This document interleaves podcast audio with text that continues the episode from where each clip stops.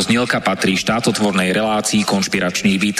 Poslaním relácie je boj proti nekalým praktikám, svojvôle, bezpráviu a organizovanému zločinu v orgánoch verejnej správy, boj proti korupcii a zneužívaniu štátnej moci na kšefty a súkromné záujmy.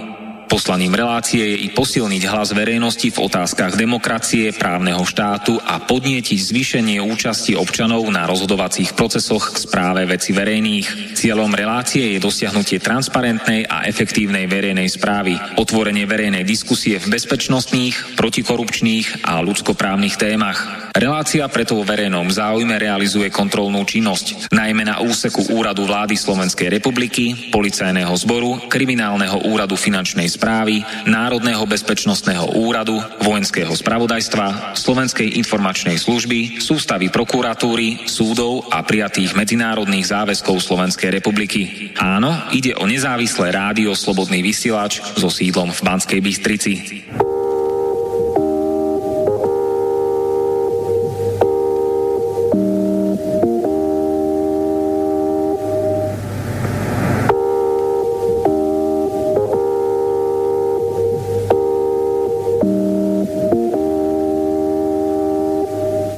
Zaujímavé počúvanie prajem všetkým, ktorí ste si teraz naladili na vlnách internetu slobodné vysielanie zo známeho konšpiračného bytu v Bratislave. Dnes máme 9. apríl 2020. Moje meno je Martin Bavolár, som novinár a počúvate 116. časť mojej investigatívnej relácie Konšpiračný byt. Ako sa oslobodíme od koronavírusu? Vypočujte si zakázanú pravdu, a zamlčované dôkazy. Ako to s koronavírusom v skutočnosti je a ako sa ho zbaviť. Dozviete sa riešenia a alternatívy, ako v tejto chaotickej a krízovej dobe si zabezpečíte svoje životy, zdravie, existenčné istoty a lepšiu budúcnosť. Pretože koronavírus nás neumlčí. Parlament, vláda a prezidentka musia ísť príkladom v ich vlastných opatreniach proti koronavírusu, ktoré zaviedli tvrdou rukou pre všetkých ľudí. Preto vyzývam v dobrom úmysle, aby verejne vykonali testy na koronavírus predseda vlády Matovič a všetci členovia jeho vlády. Prezidentka Čaputová a všetci jej zamestnanci v prezidentskom paláci a všetci poslanci a zamestnanci parlamentu. A v zmysle ich vlastných opatrení, keď bude čo i len jeden pozitívny, jediný pozitívny test na koronavírus, tak musí ísť celá vláda aj s Matovičom do karantény. Čaputova a všetci jej zamestnanci v prezidentskom paláci musia ísť do karantény.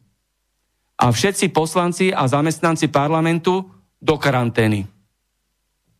To sú všetko ich vlastné opatrenia, ktoré prijali v boji proti koronavírusu. Sme na jednej lodi. Záleží nám na ľuďoch. Ide o naše zdravie, naše životy a našu budúcnosť. Dobré zdravie je na prvom mieste a preto mám ja, ale my všetci máme právo vedieť pravdu. Tu v konšpiračnom byte sme skvelý a úžasný kolektív. Zvládneme to. Naozaj, moja veľká vďaka patrí všetkým hosťom, ktorí tu dnes prehovoria. A ďakujem aj vám, poslucháči, za vašu podporu v rozširovaní slov pravdy a dôkazov. Lebo iba tak sa môžeme brániť pred koronavírusom. Spoločne to dokážeme, aby bola lepšia budúcnosť pre nás všetkých. A teda dnes tu budeme slobodne, otvorene, nahlas a bez cenzúry preberať tému, ktorá rozdeluje Slovensko na dve polovice, na dva tábory. Jedna polovica tvrdí, že koronavírus vraždí a zabíja milióny ľudí. A druhá polovica tvrdí, že koronavírus spôsobuje len bežné ochorenie, ktoré nie je mimoriadnou hrozbou. Polovica ľudí tiež tvrdí, že treba liečiť konkrétnych ľudí s diagnózou od koronavírusu, ktorí sú naozaj chorí a dať do karantény iba a len rizikových a nakazených pacientov. A nie 99% zdravých ľudí hodí do jedného vreca a to vrece sa volá koronavírus. Práve takéto nekompetentné, chybné, nezmyselné, likvidačné, kontraproduktívne a kontroverzné opatrenia len vyvolávajú stres, paniku a chaos. Na Slovensku preto nastal hospodársky úpadok a rozklad spoločnosti. Ľudia sú špehovaní, sú odpočúvané telefóny, ľudia majú zakázané vychádzanie a cestovanie, na každom kroku je štátny teror. Prakticky tu vládne vojenská diktatúra za podpory skorumpovaných médií a prorežimových mimovládiek.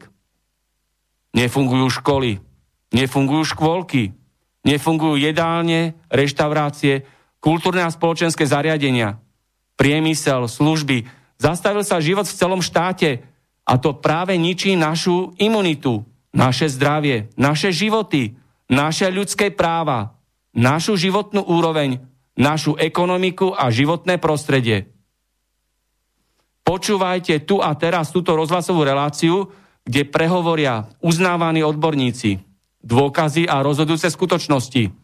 Prehovoria svetkovia lekárske autority, zdravotné inštitúcie, odborné a vedecké organizácie, špecialisti, zamestnanci v zdravotníctve a fakty dôkaznej medicíny a objektívnej štatistiky a lekárskej evidencie. Lebo iba pravdivými informáciami a dôkazmi môžeme úspešne bojovať s chorobami, bludmi, klamstvami, demagógiou a propagandou, ktorá tu straší ľudí. Predsa ľudia nesmú mať strach, obavia neistoty, lebo práve vtedy sa stanú obeťami nezmyselných, nekompetentných a likvidačných opatrení, ktoré spôsobujú stav, ktorý je každým dňom neudržateľnejší, lebo už spôsobil a ešte viac spôsobí a zaviní ekonomický úpadok, nezamestnanosť, zvýšenie kriminality, obmedzenie našich ľudských práv, chaos, paniku, poškodenie zdravia mnohých ľudí a úmrtí z mnohých skutočných chorôb. Veľa beznádeje a zúfalstva, viac ako samotný koronavírus. Tento režim a jeho média a ich nájomní novinári šíria poplašné správy. A koronavírus nafúkli do obrovského rozmeru. Lebo im vyhovuje, aby na Slovensku bol ešte väčší absurdistan a korona kocúrkovo. Aby vystrašení ľudia sa báli, mali strach a držali hubo a krok a poslušne znášali Matovičovou vládou prikázané nezmyselné opatrenia, ktoré ničia ich životy a budúcnosť. Vládnúci režim a jeho skorumpované média a prorežimové mimovládky tu dokola omieľajú a tliachajú len o koronavíruse, ako by iné choroby už neexistovali. Ale sú tu závažné a skutočné choroby. Napríklad na srdcovo choroby zomrie za jeden jediný rok na Slovensku 30 tisíc ľudí. Ročne následkom chrypkových vírusov zomrie na Slovensku v priemere tisíc ľudí ročne. Každý rok umrie na Slovensku v dôsledku zdravotných komplikácií nadvahy a obezity takmer 15 tisíc ľudí. Nadvaha a obezita sú jedným z hlavných rizikových faktorov ochorení, ako je cukrovka, choroba srdca a niektoré druhy rakoviny. Na následky fajčenia zomrie na Slovensku každý rok približne 11 tisíc ľudí. A ďalej na Slovensku viac ako 600 ľudí ročne spácha samovraždu. V priemere dvaja ľudia denne spáchajú samovraždu, lebo sú zúfali, bezradní, bezmocní, zhrození. Vo verejnom záujme tu a teraz poviem, že kontraproduktívne, nekompetentné, bláznivé a likvidačné opatrenia proti koronavírusu sú aj v rozpore s ústavou Slovenskej republiky. A preto sú tieto opatrenia neplatné. Takejto vláde sa nedá veriť. Takúto vládu musíme kontrolovať. Takáto vláda sa musí stále kontrolovať. Takúto protiludovú vládu nie sme povinní rešpektovať. To určuje článok číslo 32 Ústavy Slovenskej republiky. Takzvaná pandémia koronavírusu v úvodzovkách je podvod na onkologické choroby, srdcovo diagnózy, obezitu, následku fajčenia, drog a alkoholu, na hlad a potraty, zomierajú stovky miliónov ľudí. Na prenosné choroby, žltačka, bežná chrípka, tyfus, malária, AIDS, HIV a tak ďalej, zomrelo v tomto období milióny a milióny ľudí. A na koronavírus tohto čísla, tento koronavírus tohto čísla tvoril a tvorí úplné zanedbateľné mini číslo. A to sa ešte ukázalo, že bola a je chybná diagnostika skutočného dôvodu umrtia ľudí, najmä Španielsku, Taliansku a tak ďalej. A na úseku koronavírusu je falšovaná evidencia. Preto je toto malé čísielko koronavírusu ešte oveľa nižšie v porovnaní s inými chorobami. Tak so mňou v Bratislavskom štúdiu je tu a teraz diplomovaný ekonóm Zdenek Kedroutek. Ahoj Zdeňku. Ahoj, dobrý večer. Ahoj. Takže kto ťa ešte nepozná, môže sa niečo povedať o sebe bližšie, predstaviť sa, nech sa páči. Dobře, tak v krátkosti moje jméno je Zdeněk Kedroutek. Um, já pocházím z Prahy, teda narodil jsem se v Praze. Od malička jsem vyrost v Míchově. Um, na Slovensku žiju 11 let, no blízko se, teda u Sence, v Senci, takže blízko Bratislavy. No a dneska teda bude hlavní téma to, co nás všechny trápí, asi, asi, asi nic tak nás uh, všeobecně netrápilo, každého jednoho, jako tady tahle ta aktuální takzvaná koronakríza. Takže tomu se chci dneska věnovat a dát tomu takový příspěvek, že moderovat nebo prakticky poukázat na zprávy, které se ve všeobecných zprávách neobjevily. Zdenek na veľmi podrobnú analytiku, evidenciu, fakty, dôkazy, čísla, takže bude o tom rozprávať. A cez telefón budeme mať ďalších hostí tuto v konšpiračnom byte a konkrétne z Talianska, Španielska, Českej republiky, Ruskej federácie, USA, Bieloruska, Islandu, Nemecka, Rakúska, Japonska a z Južnej Ameriky.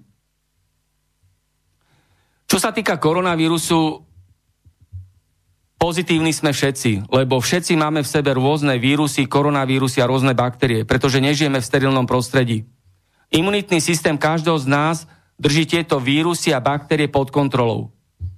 A keď u niekoho to jeho imunitný systém nezvládne, tak má teploty, bolesti hrdla a tak ďalej. A iba takýchto pacientov treba dať do karantény. A nie tu terorizovať drvivú väčšinu zdravých ľudí. Tie testy, o ktorých sa tu budeme rozprávať, e, ktorými sa šermuje a falšuje, manipuluje, sú prakticky bezcené a nezmyselné. Koronavírus je len zámienka na strašenie ľudí a na likvidačné opatrenia proti nám. A verím, že to odmietame, lebo chceme žiť a musíme žiť a nie takto živoriť už druhý mesiac.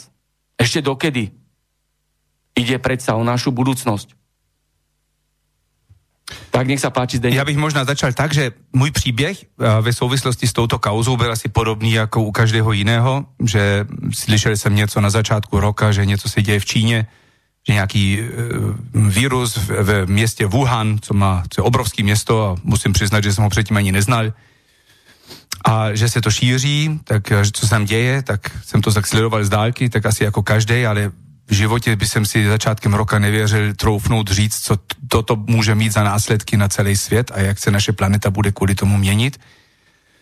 No, co mě potom překvapilo, bylo, že to strašně rychlé uh, řešení ze strany různých vlád na celé planetě, které bylo skoro úplně jakoby skoordinované a překvapivě, a stále mi chyběly jakoby, že opravdové data, nějaký opravdu jako verifikované data, vyjádření různých expertů. Já sleduju samozřejmě hodně jakoby německé média a tam stále se furt opakovalo jedno jméno jednoho pana profesora Drostena, který jinak už byl s tím známý, že už před deseti lety byl velký panikář v době prasečí chřipce ale jinak jako opravdové expertní diskuse různých nezávislých lidí prakticky chybělo a toto mě začalo být takový podezřelý, tak jsem začal pátrat a zkoumat a musím ještě přiznat, že ještě před dvoumi týdny jsem už sice byl dost před, mm, jako, takový dost jako zlomený v tom smysle, že se tu asi nejedná úplně o nějaký opravdovou hrozbu ze strany víru, ale že se tu děje něco jiného. No, zase další dva týdny podrobný průzkum faktách celého světa, který vám chci dneska tady prezentovat a který budou eh, v archívě jsou připravené i všechny odkazy, najdete je tam, tak jsem na 100% přesvědčen, že se tu nejedná o nějaký problém s nějakým virem. Áno, ja ešte môžem povedať k tomu ďalšiu informáciu, že v stredu 25. marca tento rok bolo rokovanie ministrov zahraničných vecí skupiny 7 priemyselne najvyspelejších krajín sveta, G7. A tieto najvyspelejšie krajiny sveta sú USA, Japonsko, Nemecko, Taliansko, Veľká Británia, Kanada, Francúzsko. A počas tejto konferencie sa ale tieto štáty nedohodli. To znamená, nedohodli sa na spoločných zásadách v boji proti koronavírusu. A najväčším problémom tej nedohody bolo to, že e, veľký konflikt e, v rokovaní mali Spojené štáty americké s ďalšími štátmi. Takže ani tie najvyspelejšie štáty údajne takejto smrteľnej, brutálne agresívnej pandémii sa nedokážu dohodnúť. To znamená, že tam niečo je v zákulisí. Sú tam nejaké zamlčované pravdy a niekto tu klame. Keď aj takáto udalosť skončí nedohodou. A ďalšiu informáciu, ktorá je z oktobra minulého roku, je, že americká tajná služba CIA a armáda USA zorganizovali vojenské cvičenie s krycím menom Event 201. Vojenské manévre, to bolo krycie meno tohto vojenského cvičenia, a tieto vojenské manévre prebehli tak, že sa vyvolala pandémia fiktívneho vírusu. A cieľom bolo pod zámienkou tejto vykonštruovanej a vymyslenej pandémie vyvolať ekonomickú a finančnú krízu v Európe. Toto vojenské cvičenie americkej tajnej služby CIA a armády USA malo prvky hybridnej vojny. A bolo dosiahnuté víťazstvo USA nad Európou v tomto vojenskom cvičení. A v Európe nastal hospodársky a finančný bankrot a civilizačný kolaps. Výsledkom tohto vojenského cvičenia, týchto manévrov, bolo to, že európske národy a kultúra zanikla. Takže veríme na náhody v geopolitike. Takéto cvičenie robia najväčšie a najsilnejšie zložky Spojených štátov amerických a niekoľko mesiacov na to tu vypukne, vyvrcholí v úvodzovkách pandémia koronavírusu. Nech sa páči, no, K tomu možná i jedno slovo uh, k tej organizácii VHO. Uh, jak jsme... Svetová zdravotnická organizácia. Áno, áno, áno. Jako, toto je samozřejmě důležité vědět, aspoň takový základní informace, protože uh, jedná se o jeden z těch hlavních orgánů, uh, na základě který, kterého se všechny ty opatření dějí, který ovlivňují náš denodenní život maximálně a radikálně znižuje naše občanské a lidské práva. K této organizaci je potřebné říct, že hodně lidí si myslí, že se jedná o nějakou mezinárodní, jakoby státní, nezávislou organizaci, ale bohužel tomu už dlouho tak není. Byla založena v roce 1948 jako speciální organizace ze strany UNO. OSN. Organizace spojených národů. Ano, ano, a ze sídlem v Genfu ve Švýcarsku. Um, členy jsou prakticky všechny státy světa, má 194 členů. A co, je, e, co, co má, je opra, má to oprávnění nařídit mezinárodní standardy, které státy musí dodržet. Takže v roce 1948 se vykrystalizovala ze strany UNO nějaká organizace zdravotní, která má právo nahlásit nějaký standardy, kterého se každý stát světa musí držet. Samozřejmě taková organizace musí, musí z něčeho žít, má určitý etá, asi 4,4 miliardy dolarů, a tento ETA má dva zdroje. První zdroj jsou přesně určené příspěvky jednotlivých vlád, členů dle obyvatelství a HDP. Tytohleto příspěvky slouží na běžný provoz a jsou prakticky neúč, ne, neúčelové.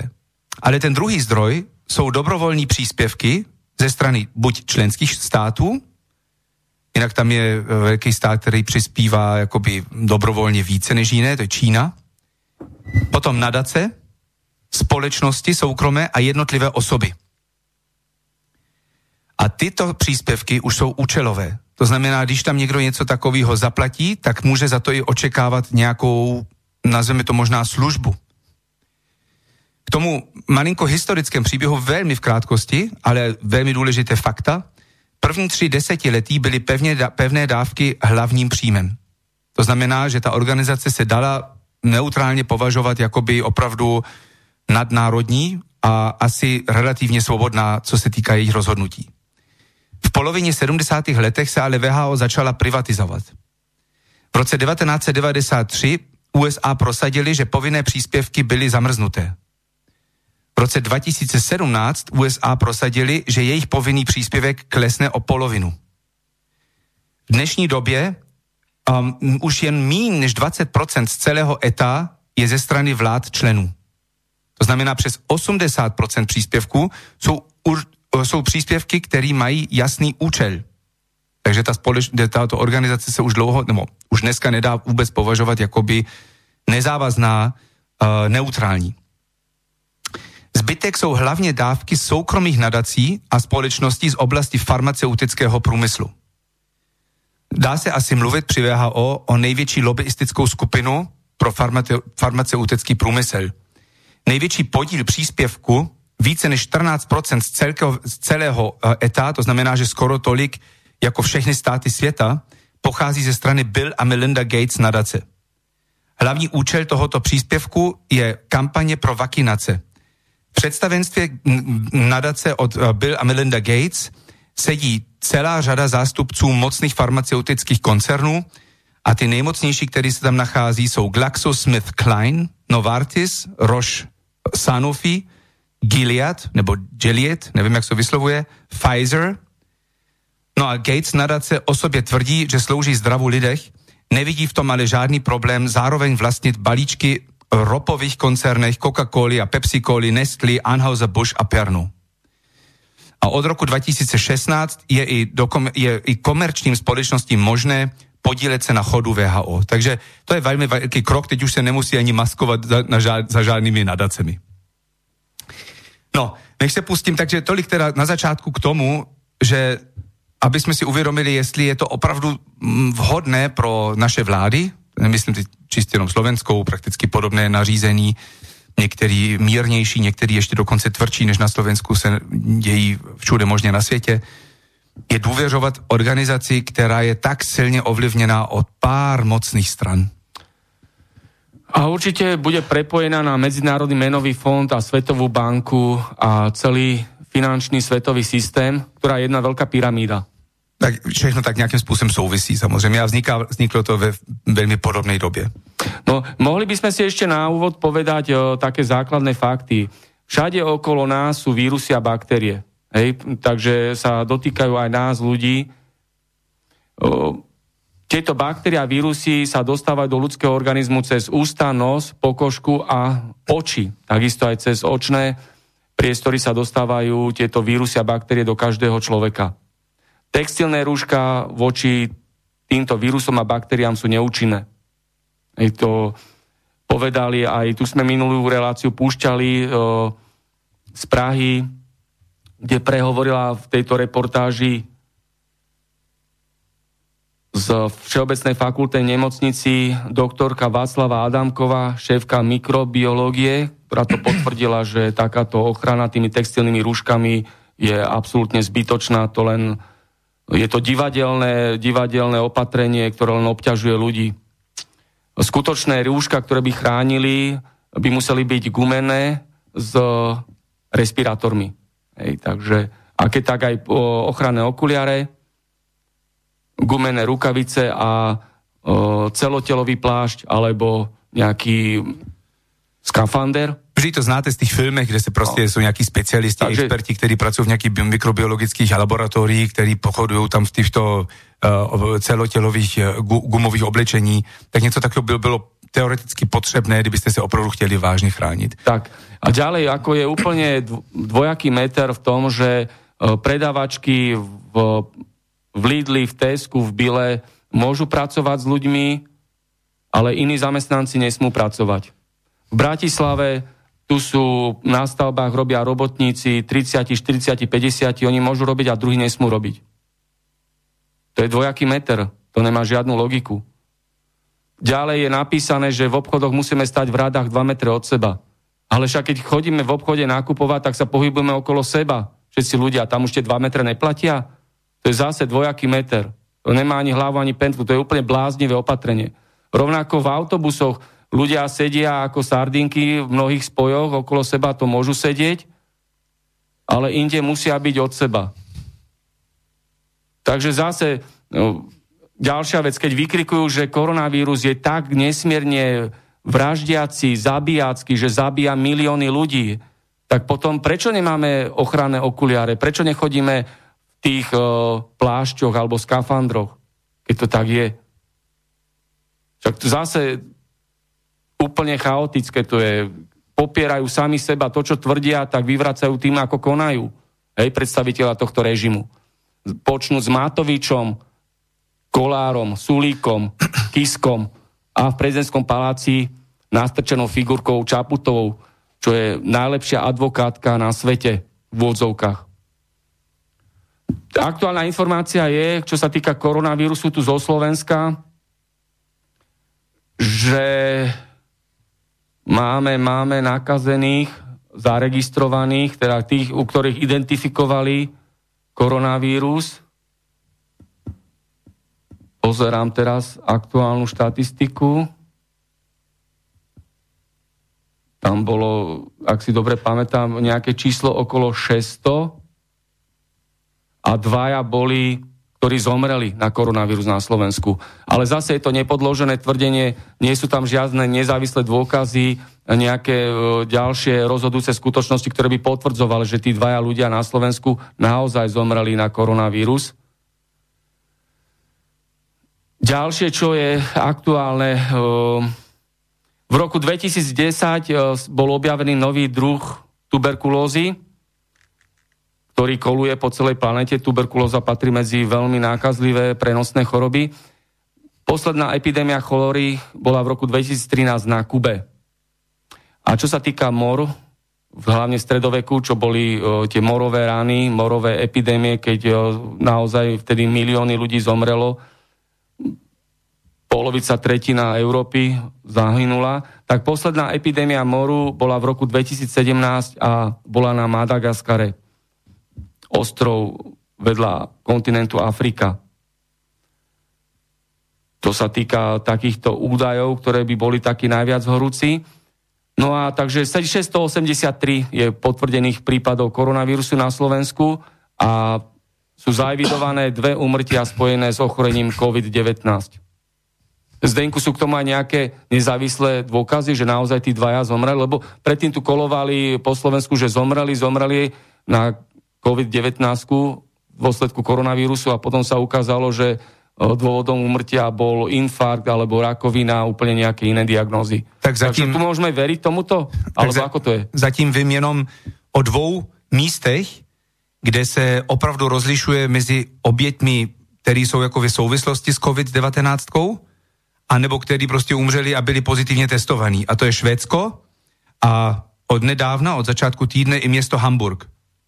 A jinak po celém světě se vůbec nerozlišuje. Prostě jakýkoliv člověk, který byl pozitivně testován a umře, i když spadnul z motorky, tak prostě patří jako uh, oběť uh, koronavíru. Takže prakticky aj obete autonehody keď Nie, sa zabijú na aute a urobia im dodatočne testy a Áno. zistia, že majú koronavírus, čo má väčšina ľudí má v sebe aj koronavírusy, aj baktérie, tak automaticky ho dajú do kolónky. Úplne jedno. Úplne a to jedno. falšuje potom tie štatistiky a Úplne jedno, áno, áno. A ešte samozrejme, když má jakýkoliv iné nemoce těžké a tak dále. Ja by som, jak, si, jak si povídal o tých, o tých opatrení, ešte než sa dostanú do tých... Do tých ešte, no, no, ja sa ťa ešte spýtam, kým začneš rozprávať. Poznáme nejakého o, politika, nejakého herca, speváčku, herečku, kto by zomrel na koronavírus? Ja neviem. Nevieme o nikom. Hm. Hej. Takže sa to týka len bežných ľudí. Rovnako všetky oficiálne štatistiky mlčia, tieto oficiálne štatistiky mlčia o migrantoch. Hej. A migranti vôbec nikde nefigurujú, koľka ti akože sú nakazení koronavírusom a ktorí zomreli na túto chorobu spojená s koronavírusom COVID-19. Hej. Takže zase možná může být, že nějaký posluchač e, zavolá kvůli tomu, že samozřejmě Boris Johnson je takový prominentní případ, který byl teď jakože v nemocnici nějak ale tiež to je nepodložené, lebo žiadne no, nevíme žiadny...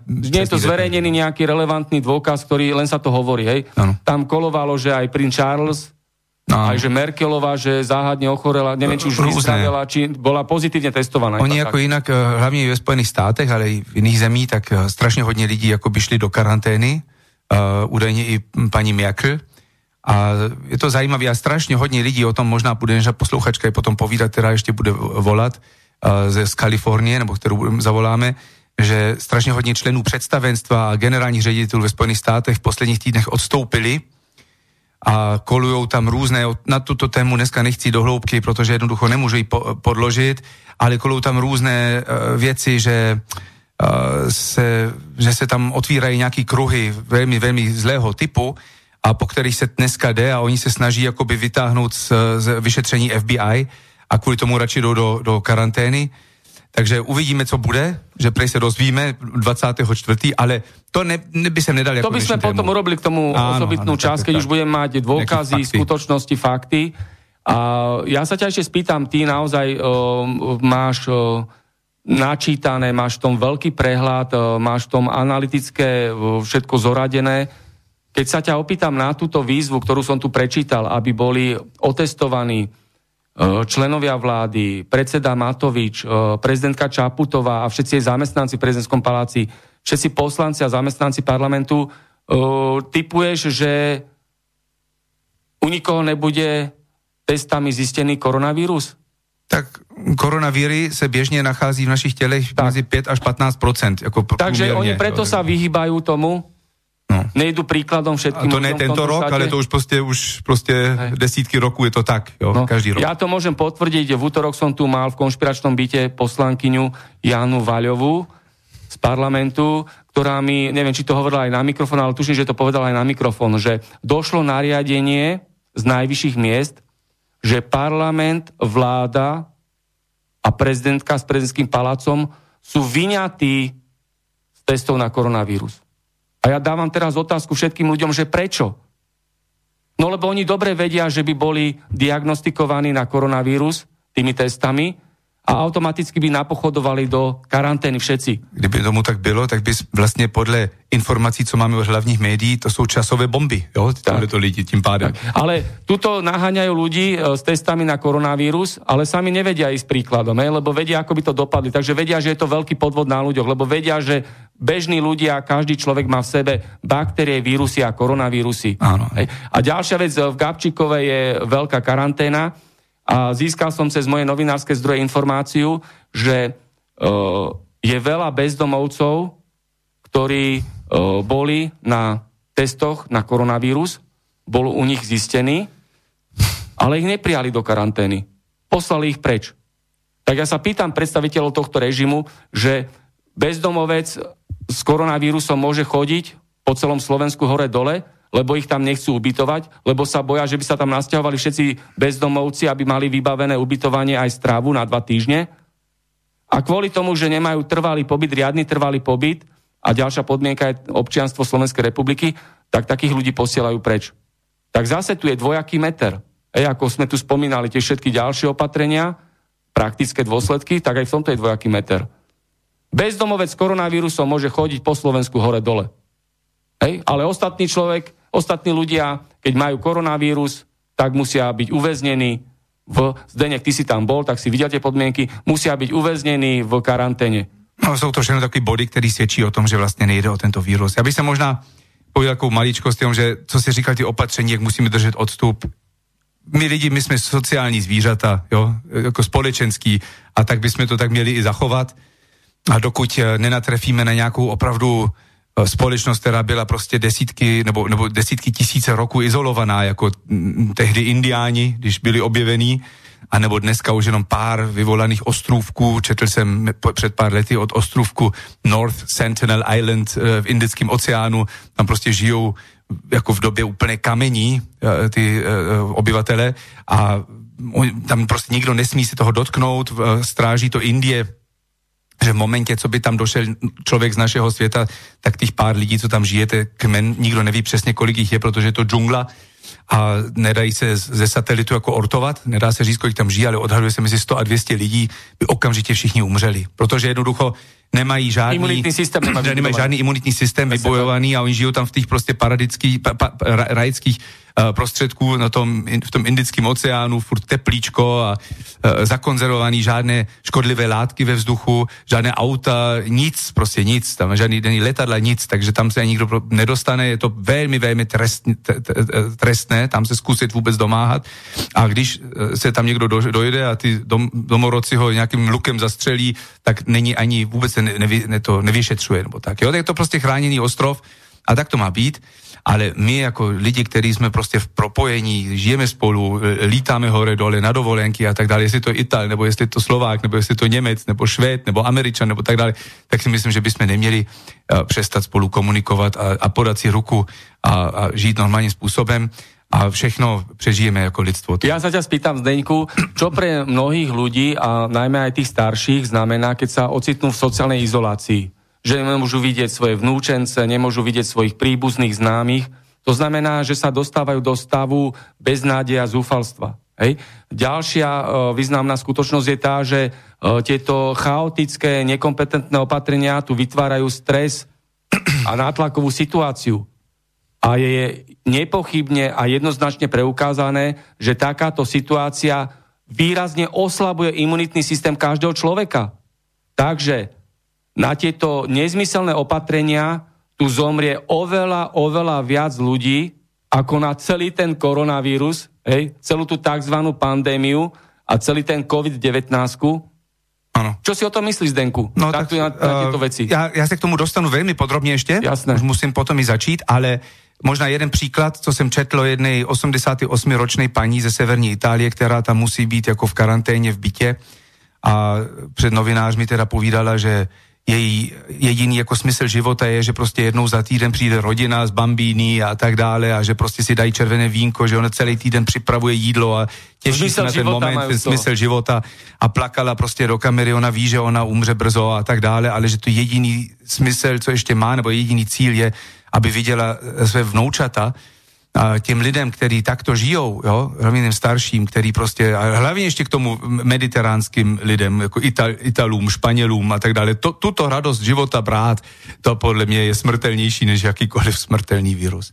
Tak a ja ešte poviem dve vety a potom už pôjdeš ty. Ja som získal zo zákulisných uh, zdrojov informáciu, že čo nás čaká v najbližší pol rok. Najbližší porok o, má byť taká situácia v rámci týchto o, chaotických, bláznivých opatrení to, že cez letné prázdniny budú zavreté všetky kúpaliska, všetky verejné priestory. Dokonca pripravujú nariadenie, že ženy nebudú môcť nosiť sukne, e, nikto nebude môcť nosiť dlhé rukávy, všetci budú musieť byť oblečení e, nie ako v lete, budú musieť mať dlhé nohavice, dlhé sukne, e, dlhý rukáv.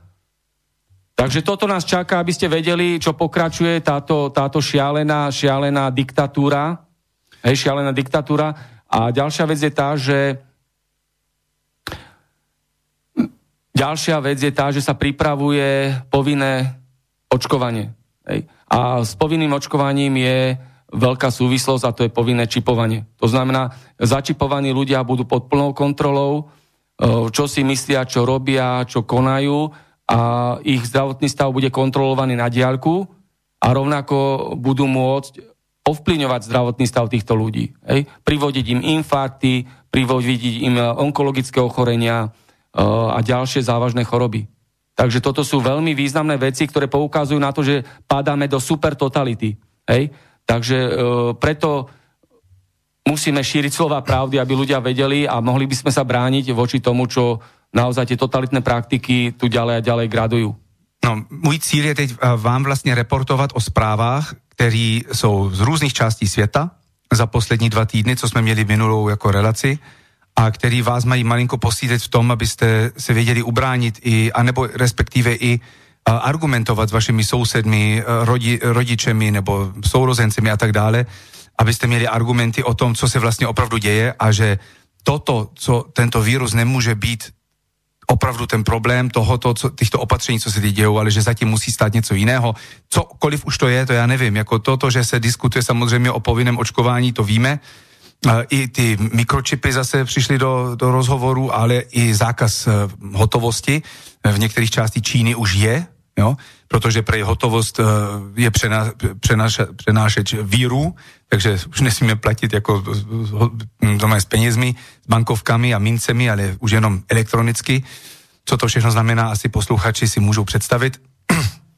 ale co povídal tady Martin, že uh, co nás čeká přes léto, já mám malinko obavy, že to bude tak ten nejmenší problém, protože ty škody, které tyto opatření celosvětovo už teď způsobily, uh, jsou hrozivé.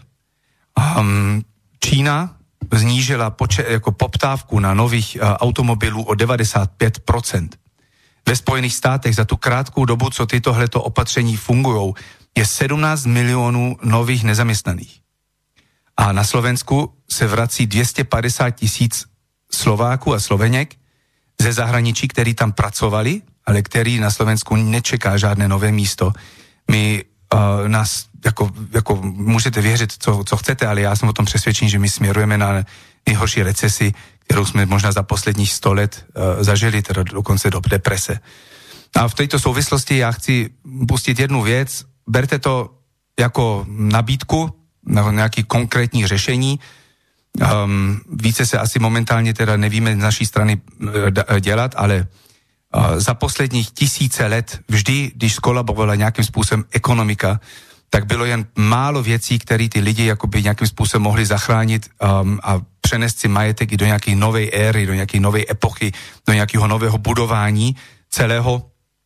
A to byly drahé kovy. V první řadě jako nejuniverzálnější výmění zboží, uh, zlato a stříbro a podle americké ústavy z roku 1787 ještě stále i jediné legální platidlo. Jo, to se ještě doteďka neměnilo. No, problém je, že čím dál tím méně možnosti se vůbec zásobit. A do, na začátku týdne jsem dostal takovou zajímavou zprávu, jsem četl v ně, z Německa, že největší jako záložna, a je to jediná veřejnosprávná záložna v Německu, Pfandhaus Mannheim, tak vyhlásila na webové stránci, stránce, že na mm, příkaz vlády um, nákup a prodej zlata a stříbra je pozastavený na dobu neurčitou co jsem ještě nikdy nečet, protože například stříbro ani v druhé světové válce nebyl zakázaný, tak zlato už bylo párka zakázaný v historii, ale stříbro tedy ještě nikdy ne. Takže směrujeme do velmi zajímavé doby a v této souvislosti bych chtěl možná upozornit naše posluchače, že jsme zařídili jeden portál na www.členskevýhody.sk. Je tam vlastní odkaz na posluchače svobodného vysílače, kde stále je ještě dneska možnost uh, si vyměnit prakticky váš majetek za reální kovy, fyzické zlato a stříbro. Mrkněte se na to pro ty, co mají zájem, pro ty, co nemají zájem. Není to samozřejmě nic, jako žádné. Je to moje rada, je to Takže www.členskevýhody.sk Áno, je to veľmi jednoduché a tam pod uh, slobodný, vys- slobodný vysielač a najdete tam pár výhod a mezi nimi je právě i to nákup uh, drahých kovů stříbra, zlata, platína a za prostě běžné tržní ceny. Očakávaš, aj to, že, máme. očakávaš, Zdeňko, aj to, že môže nastať menová reforma? No. Že sa znehodnotia meny? Tady se držím jako, ja sám sleduju ekonomiku už asi 25 roků, ale držím se tu i jako vyjádření světových ekonomů, jako je například Michael Meloni, anebo je Dirk Müller, anebo doktor Markus Krall z Německa, který ještě před pár týdny říkali, že to, co se nám tady blíží, takže to bude asi odpovídat jako to, co jsme zažili v roce 2008. No, už všichni změnili názor protože všechny ty opatření, které se v roce 2007-2008 zahájily, jako záchrana bank, zvýšení fiskální politiky anebo expanzní finanční politika, uh, už dneska jsou vyčerpané, nejsou možné opakovat. Takže to, kam se to dneska směruje, o tom jsou všechny přesvědčení, je spíše situace, kterou jsme zažili v roce 1929 a ty následky tohoto si ty, co ještě malinko jako studují historii, tak jsou asi známé. Takže ten dopad bude určitě těžký, a bude určitě důležité zůstat jako disciplinovaný, sledovat všechno, co se děje a být velmi opatrný, aby jsme nesklouzili nějaké fakt totality nebo něčeho, co, co bude ohrožovat náš život a i ten život našich dětí. Došel mail od posluchačky Rádky z Krompách, ktorom píše, ahojte, v konšpiračnom byte, ja sa chcem opýtať, prečo v útorkovom vysielaní poslankyňa Jana Váľová klamala ohľadom ich testovania na COVID-19. To nie, že ich zdravotníci nechceli otestovať, ale oni sa nechceli a nemohli dať otestovať, lebo z tých 150 poslancov a ich ďalších zamestnancov by určite našli aspoň jedného pozitívneho a museli by sedieť v karanténe a nemohli by sa odplaziť domov. Poďalšie, naša prezidentka chodí po salónoch krásy a ľuďom pozatvárali prevádzky, v ktorých žili. Ešte sa chcem opýtať, prečo po minulé roky sa nerobili opatrenia, keď sme tu mali rôzne neznáme vírusy a oveľa ťažšie chrypkové uh, epidémie sezónne, ktoré sú každý rok v tom období od decembra do marca približne, že Zdenek? Áno. A ešte ohľadom poslankyni Cigánikovej, ktorá v parlamente sedela bez rúška na ústach a rukavic na rukách. Ako je to možné a bolo ich tam 150 poslancov sediacich vedľa seba a ona ona si chodí pomedzi ľudí, poslancov a neboli otestovaní. Veď aj ona môže byť potenciálnym nosičom koronavírusu. Či na nich sa opatrenia nevzťahujú, tak či jej karanténe tu, o akej karanténe tu oni potom točia. Krásny deň vám všetkým prajem, Rádka z Krompach. Nějaká reakcia zde někdo? Jenom v krátkosti, jako každému je jasný, že vždy, když byla nějaká nouzová situace, byl dvojitý meter a vždy se to týkalo jen těch obyčejných o, o, já bych sem už se mal chtěl říct dobytku, jo, těch obyčejných lidí prostě, jo, a pro určitý uh, skupiny lidí byly vždy výjimky, ale je to stále na nás, aby jsme tu situaci změnili v našem prospěchu. A na to bych jsem teď začal s tím, že vás budu zásobit uh, s, s informacemi a s reporty z zahraničí. Áno, dobre, tak už to spustíš, ale ešte tu jeden mailík uh, od posluchača Petra, uh, len také malé upresnenie počet uh, nie nákazených, ale pozitívne testovaných. Hej, že to môže byť rozdiel. Áno, Takže uh, môžeš to vysvetliť, Zdenku? Veľmi, veľmi dobrý postřeh od posluchače. Uh, děkuju. Samozřejmě, protože člověk, který je nakazený, znamená už, jakým způsobem už je nemocný. Oni by měli být tři parametry. Jeden je, že má infekt v sobě, nositel víru a bakterií, to je každý z nás. To znamená, že má v sebe koronavírus. No, že má, no, no, anebo jakýkoliv jiný vírus, jo, ale jako prostě, že, že prostě nositel něčeho. Ano, ano. Jako, může být i člověk, který má v sobě jako HIV, a celý život s tím žije a dožije se 90 let. A nemá AIDS. Ano, a nemá Je HIV pozitivní, ale nemá ano, AIDS. přesně tak. Ale může být potom člověk, který je prostě už nakazený to, tím, tím vírem a nemocný, no a třetí stupeň je, že je mrtvý. Jo. A to by se mělo jasně rozlišovat a to se bohužel taky neděje. Všetko. Áno, samozřejmě. Takže šel bych sem do detailu. Nech sa páči. Francie. Jo, všechny tyto informace jsou za poslední dva týdny, jsou chronologicky, to znamená, že to, co s tím začínám, tak to bylo tak eh, ke konci, no, tak poslední týden v březnu. Francie. Argentinský virolog profesor Pablo Goldschmidt považuje nařízené politické reakce za absolutně přehnané a varuje před totalitárními akcí. Ve Francii, kde on žije, už se začalo sledovat pohyb občanů pomoci dronů. Itálie. Italský publicista Fulvio Grimaldi, narozen v roce 1934, říká, že realizované státní opatření jsou horší, než byly v době fašismu. Parlament a společnost byla úplně zbavená moci. Německo. Několika nemocnicí už nejsou schopní přijímat pacienty. Důvod ovšem není, že by jich bylo příliš hodně, anebo že by jich eh, moc málo, že by měli moc málo postelí, ale protože pečovatelský personál bylo testováno pozitivně. I když se ve většině případech nemělo žádný symptomy. Opět se ukazuje, jak je zdravotnický systém paralizuje. To znamená, že lidi, kteří prostě, mám to dokonce v rodině, můžu teda asi říct, moje sestra je sama doktorka a protože ona není, nebyla ani pozitivně testovaná, ale ona je doktorka v nemocni, okresní nemocnici v Německu a ale jenom proto, že byla prostě v krátkou dobu face to face, psali v tom listě úřadným, spolu s nějakým pacientem, který měl pozitivní test, tak ona těch dva týdny musí trčet doma a nemůže de facto pomáhat lidem. Takže když se to takto teda řeší, že doktor se dostane do styku s nakaženým člověkem, a dva týdny nemůže pracovat, tak, tak v takovém opatření se rychle dostanete do nouze. Jasné, kolabujú nemocnice potom. To je jasný. Další... A je to normálne? Však bežne sa lekár dostáva do... To je normálne. Jako představte si, vy máte válku, jo, a máte ty plní e, lacarety, kde tam prostě jeden lékař pobíhá, má okolo sebe tisíc umírajících a teď by se toho lékaře zjistilo, že má, že byl, a nemá ani sám nějaký, nějaký infekt, ani není pozitivně testovaný, jen byl spolu s někým, kdo má nějaký virus a kvůli tomu dva týdny nemůže pracovat. Jako prostě to, to je halus. Další zpráva z Německa. Um, v jednom pečovatelském domě, toto byla jinak velká kauza před asi dvoumi týdny, Pro, silné, pro silně dementní osoby umřelo 15 pozitivně testovaných lidí. Lékař k tomu poví, je to překvapující, jak mohu tolik lidí umřít i bez toho, že by se projevil jeden jediný symptom korony. Z mého pohledu je zřejmé, že umřeli na následkách těch uvedených opatření. Dementní osoby se rychle dostanou do vysokého stresu, když se jejich denní život rychle mění. Když jsou v izolaci, postrádají tělesný kontakt, případně maskované pečovatelky. Toho se bojí. Ovšem i tak tyto lidi zapadli do německých a mezinárodních tabulek jako korona oběti.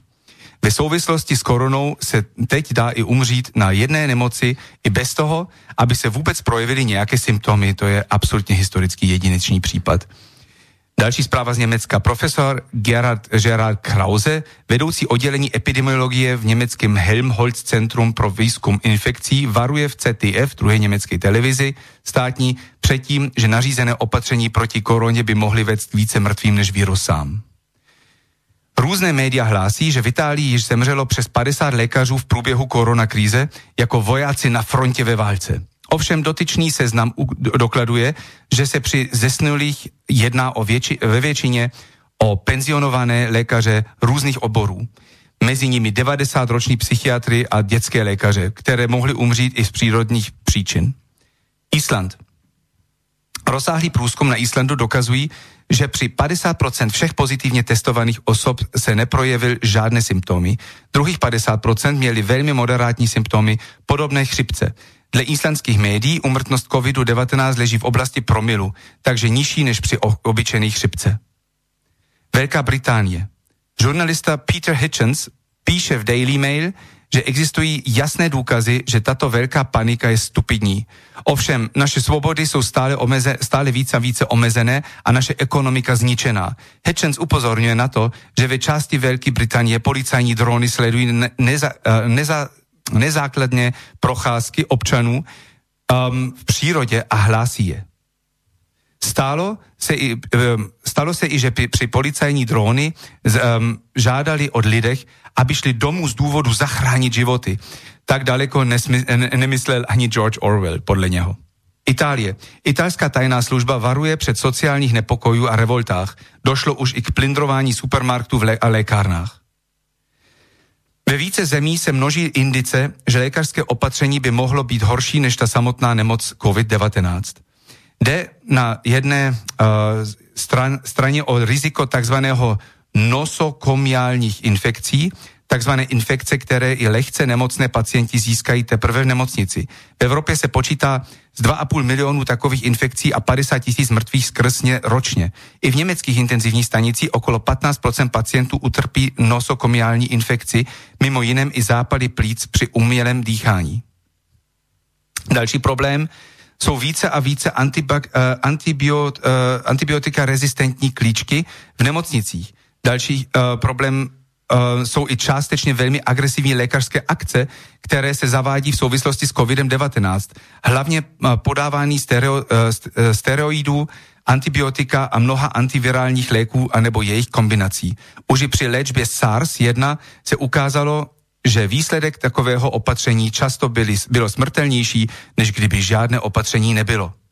Podíl pozitivně testovaných osob leží mezi 5 a 15% což odpovídá obvyklém šíření koronavíru. Zajímavé je, že úřady a média tyto konstantní údaje už nekomunikují a nebo dokonce odstraní. Namísto toho se ukazuje exponenciální, ale irrelevantní a zavazující grafy. Toto samozřejmě neodpovídá profesionálním lékařským standardům, o čem svědčí i tradiční zpráva o influenci od německého Robert Koch institutu, co je uh, oficiální státní úřad pro sledování epidem, epidemií. Vy strana 130, spodní grafika na tom odkazu, který tam najdete. Tady se vždy uvádělo vedle počtu důkazů i počet testů a i kvota pozitivních výsledků. A toto už se dneska neděje. Grafické znázornění evropské mortality ukazuje jasně, že celková úmrtnost v Evropě bez ohledu na zahájené opatření do 25.3.2020 ležela v normě anebo pod normou a často pod úrovni předcházejících letech. Jedině v Itálii ve věkové kategorii 65 plus mortalita byla nakonec zvýšená. Pravděpodobně z různých důvodů, ovšem stále od prv, pod úrovní v minulých chřipkových vlnách. Německo. Prezident německého Robert Koch institutu potvrdil v další tiskové konferenci, že předcházející nemoce a opravdové příčiny pro definici tzv. korona obětí nehrají žádnou roli. Z lékařského hlediště, hlediště je taková definice samozřejmě zavazující. Má očividní a všeobecně známý efekt, že politika a společnost je zastrašená a v panice. V Itálii se mezi tím situace uklidňuje. Už dnes se dá analyzovat, že se při dočasné zvýšené mortalitě jedná o regionálně velmi omezené efekty, které byly často v souvislosti s hromadní panikou a s kolapsem zdravotnictví. Severoitalský politik eh, se například domnívá, proč pacienti z Breší byli odvezené do Německa, když v blízkých Benátkách a ve Veroně jsou dvě třetiny postelí v nemocnicích prázdný. Najdete tam článek z novinách italských, kde si to můžete ověřit. Stanford profesor medicíny John Ionadis kritizuje v časopise European Journal of Clinical Investigation škody skrz pre- přehnané informace a nepodložené opatření. Dokonce odborný časopis na začátku publikoval neseriózné tvrdění. Čína. Čínská studie, která byla zveřejněna začátkem března v časopise Chinese Journal of Epidemi- Epidemiology, um, a dokázala nespolehlivost testů na koronavíry, cca 50 až 80 eh, chybovost, byla opět stáhnutá. Hlavní autor této studie, dekán lékařské fakulty, mluvil o kritické záležitosti, což mohlo svědčit o politickém tlaku a nechtěl přiznat opravdový důvod pro tento krok. Chybovost PCR vírových testů je ovšem už dlouho známa. V roce 2006 byla evidovaná hromadní infekce SARS koronaviru. Později se ukázalo, že se jednalo o obyčejné koronavíry, které způsobují nachlazení, což může být eh, pro riziko skupiny a i tak ale nebezpečné. Německo. Autoři německého Risk Management Network RiskNet mluví v analýze ke COVID-19 o slepém letu a chybové datové kompetenci a datové etice. Namísto šíření stále více testů a opatření je potřebné vykonat reprezentativní vzorka. Smyslplnost a rácio zvolených opatření musí být kriticky diskutovaná. Celosvětové významný lékařský vědecký časopis New England Journal of Medicine zveřejnil článek, ve kterém je COVID-19 popsaný jako nemoc, která je porovnatelná silnější chřipce. Itálie. Italské lékaři hlásili, že už ke konci minulého roku sledovali těžké zápaly plíc v severní Itálii. Genetické analýzy ovšem ukazují, že nový koronavirus se očividně objevil teprve v lednu v Itálii. To znamená, že v ty těžké zápaly plíc, které byly diagnostikované v listopadu a v prosinci, museli mít jiného budiče. Opět je otevřena otázka, jakou roli COVID-19 teda v té Itálii opravdu hraje a jaké roli, jakou roli hrají jiný faktory. Itálie dál. 30. března bylo upozorněné na seznam umřených lékařů opět v době koronakríze. Většina z nich ovšem byla dávno v důchodu a do 90 let stará. S touto krízí neměli ani přímou souvislost. K dnešnímu dnu byly odstraněné jinak všechny roky, kdy se narodili. Je to zajímavý příběh. Má, najdete jinak uh, v uh, archivu dokumenty původního seznamu, kde bylo zveřejněné dátum narození, vidíte, že jsou sami 30, v 30. letech, 40. letech, a aktuální seznam, kde byly ty datumy narození odstranění. Toto svědčí o manipulaci. Itálie. Dosahuje nás následní hláška z Itálie, které vysvětluje dramatickou situaci i bez virusu. V posledních týdnech prchavě, prchavě opustila drtivá většina všech pečovatelských síl z východní Evropy, které se starali 24 hodin 7 dní týdnu o péči potřebujících v Itálii. Toto v souvislosti s panikou a nachlazených, uh, um, nahlásených opatření a uh, uzavírání hranic.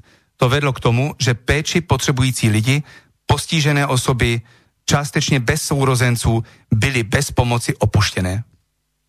Víme o tom, že se teď právě vrací všichni Češi, Slováci, Poláci, Maďaři, Slovinci a tak dále, prostě síly z východní Evropy, který pomáhali právě v těch zemích měsících v nemocnici a pečovatelských zařízení na západě, který tam dneska samozřejmě chybí. A jich bylo sta tisíce až miliony. Mnoha z těchto opuštěných skončilo po několika dnech v nemocnicích, které jsou už léta permanentně přetížené, hlavně kvůli dehydrace. Bohužel klinikám chybělo teď i ten personál, který je uzavřen doma, protože musí dávat pozor na děti, protože školy a školky jsou uzavřené. Tato situace vedla k následně k totálnímu kolapsu péče postižených a starých. Tam, kde byly uh, nařízené nejtvrdší opatření, došlo k nejvíce chaotickým okolnostím. Nouza při péči, která vznikla skrz tuto paniku, vedla k mnoha obětí mezi péči potřebujících a i nakonec mezi mladšími pacienty v nemocnicích. Tyto oběti sloužily odpověd, odpovědným a médiím k tomu, aby ještě více zvýšili úroveň paniky a hlásili například dalších 475 obětí. Mrtví byli vyzvednuté od vojáků z nemocnicí, orámované, to bylo s drastickými obrazy které ukazují seřazené rakve a vojenské nákladáky. Toto byl ale následek ze strahu pohřebných služeb, které uh, vzhledem na killer virus korona odmítly své služby vykonávat. Navíc se dalo i o příliš mnoha, uh, se jednalo o příliš mnoha obětí najednou. Vláda vyhlásila zákon, že korona oběti musí být spálené. V Itálii je uh, spálení znesnulých velmi nezvyklý způsob, takže existuje jen velmi málo a jen malé krematorie, které byly rychle přetížené. To vedlo k tomu, že zemřené museli být skladané v kostelích a ve stadionech. Áno.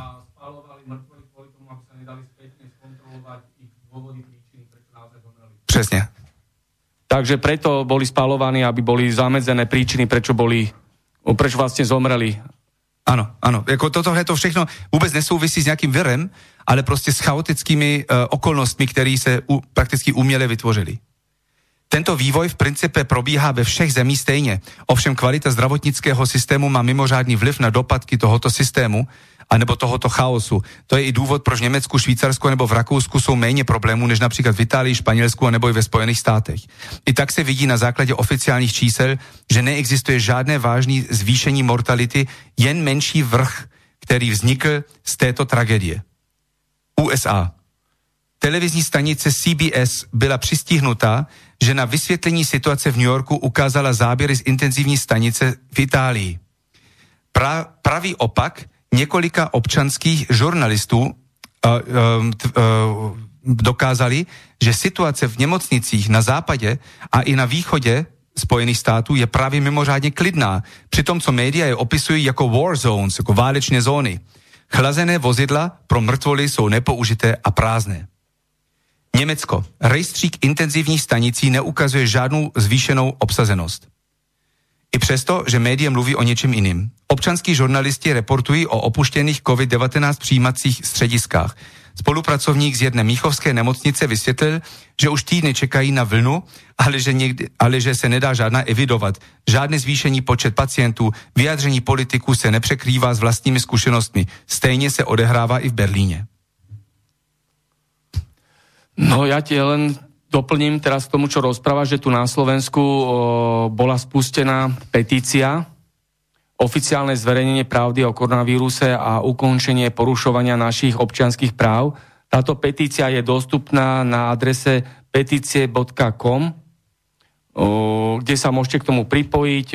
Sú tam rôzne komentáre od tých, ktorí to podpísali. V samotnej petícii je uvedené, je uvedené, prečo táto petícia bola spustená, e, aké má ciele, akú má podstatu táto petícia a aké sú naše požiadavky. Dáme to do archívu, ne? Môžeme to zaviesiť. Áno, áno, takže každý sa môže Link. k tomu pripojiť, sa s tým môže oboznámiť. Sú tam uvedené konkrétne mená lekárov, špecialistov, inštitúcií, organizácií, ktoré, ktoré potvrdzujú, že e, koronavírus ani žiadna pandémia, ani COVID-19 nie je tak e, taká hrozba, ako tvrdia tieto, tieto veľké médiá, ktoré slúžia celej tej mašinérii. Tak e, ja by som teraz e, zatelefonoval do Prahy. Prvý telefonát, e, bude viac tých telefonátov, takže budeme telefonovať doktorke Renáte Vyrobalovej, ktorá pracuje v jednej klinike v centre Prahy ako vrchná sestra. Tak sa spájame. Prosím? A štúdio Bratislava, Slobodný vysielač, Martin Bavolár pri aparáte. E, Renáta, doktorka Renáta Vyrobalová, nech sa páči. Áno, dobrý deň. V prvom rade zdravím všetkých, ktorí nás počúvajú. Chcela by som sa s vami podeliť o moje skúsenosti a informácie, jednak podložené lekárskymi odborníkmi z Prahy a jednak moje vlastné.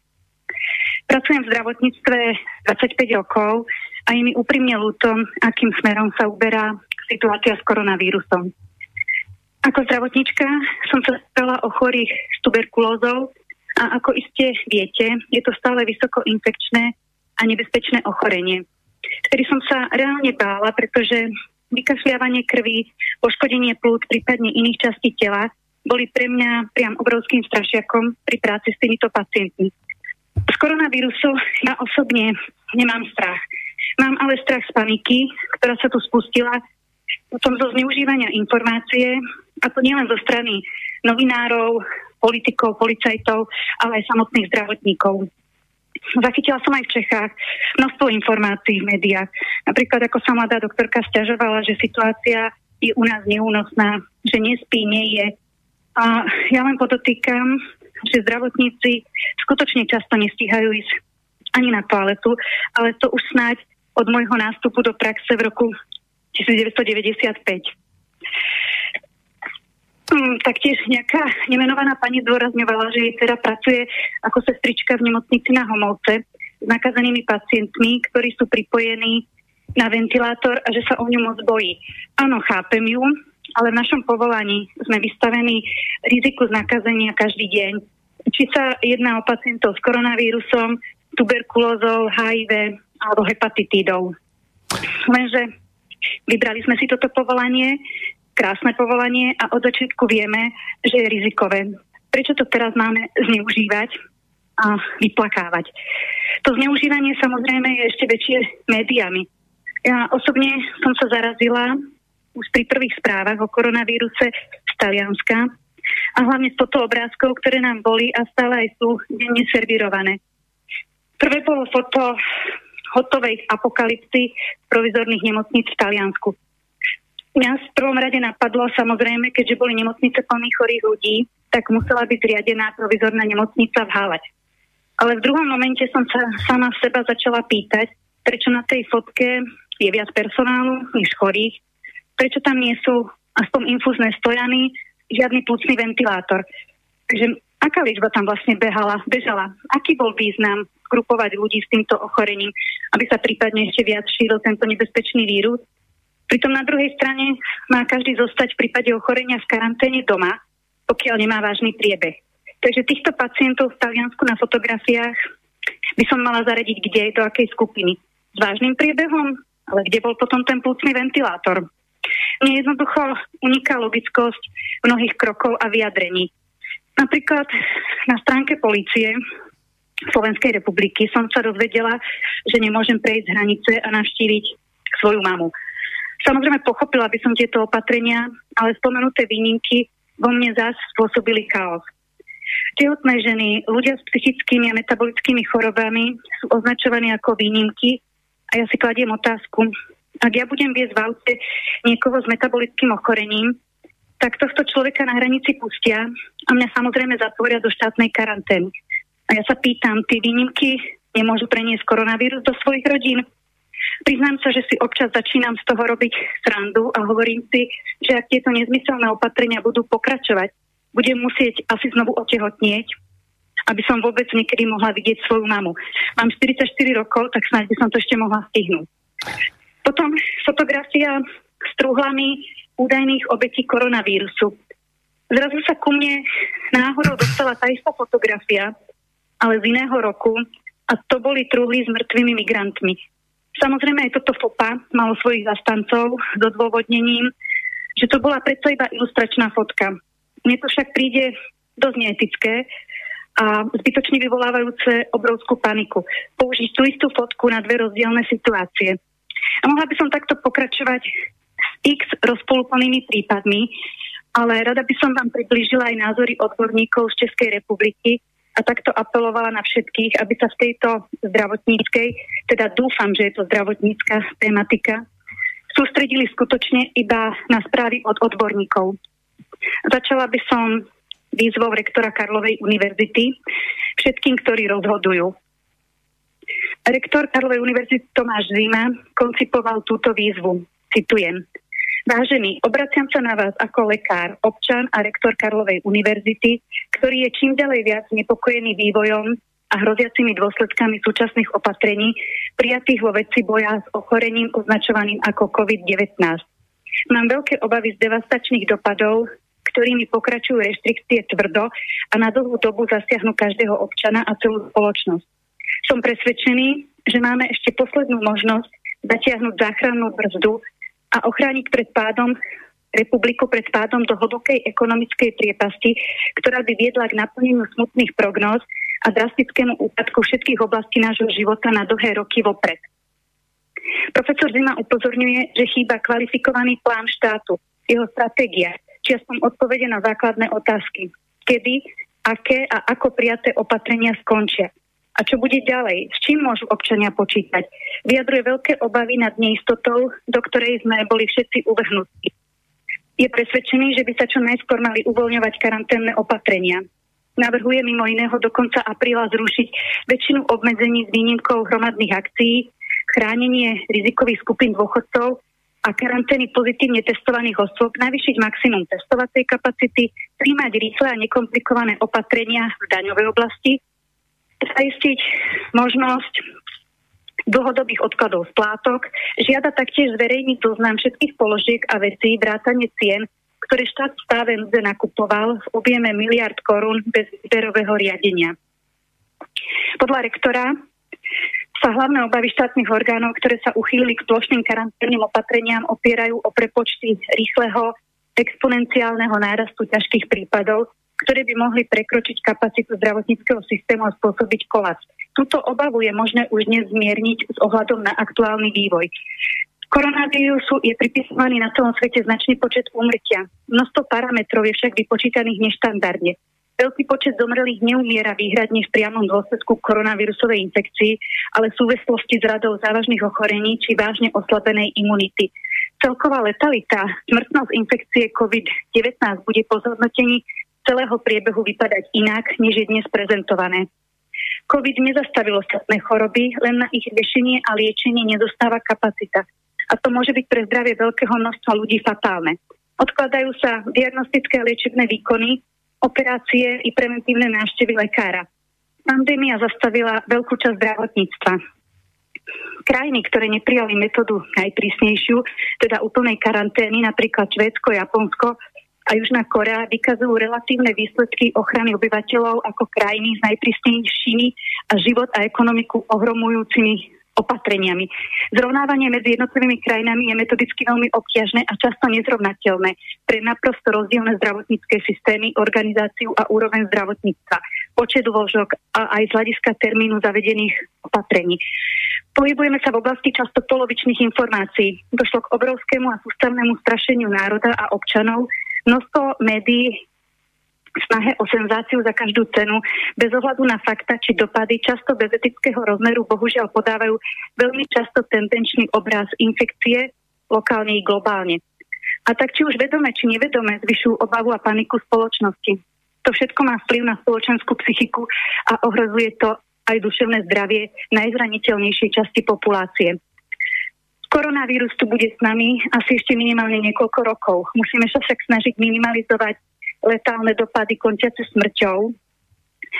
Razantné opatrenia vlády na začiatku krízy boli podľa profesora správne, ale po štyroch týždňoch stavu núdze chýba stratégia a jasný plán. Jednoducho na zabitie posledného covida čakať nemôžeme.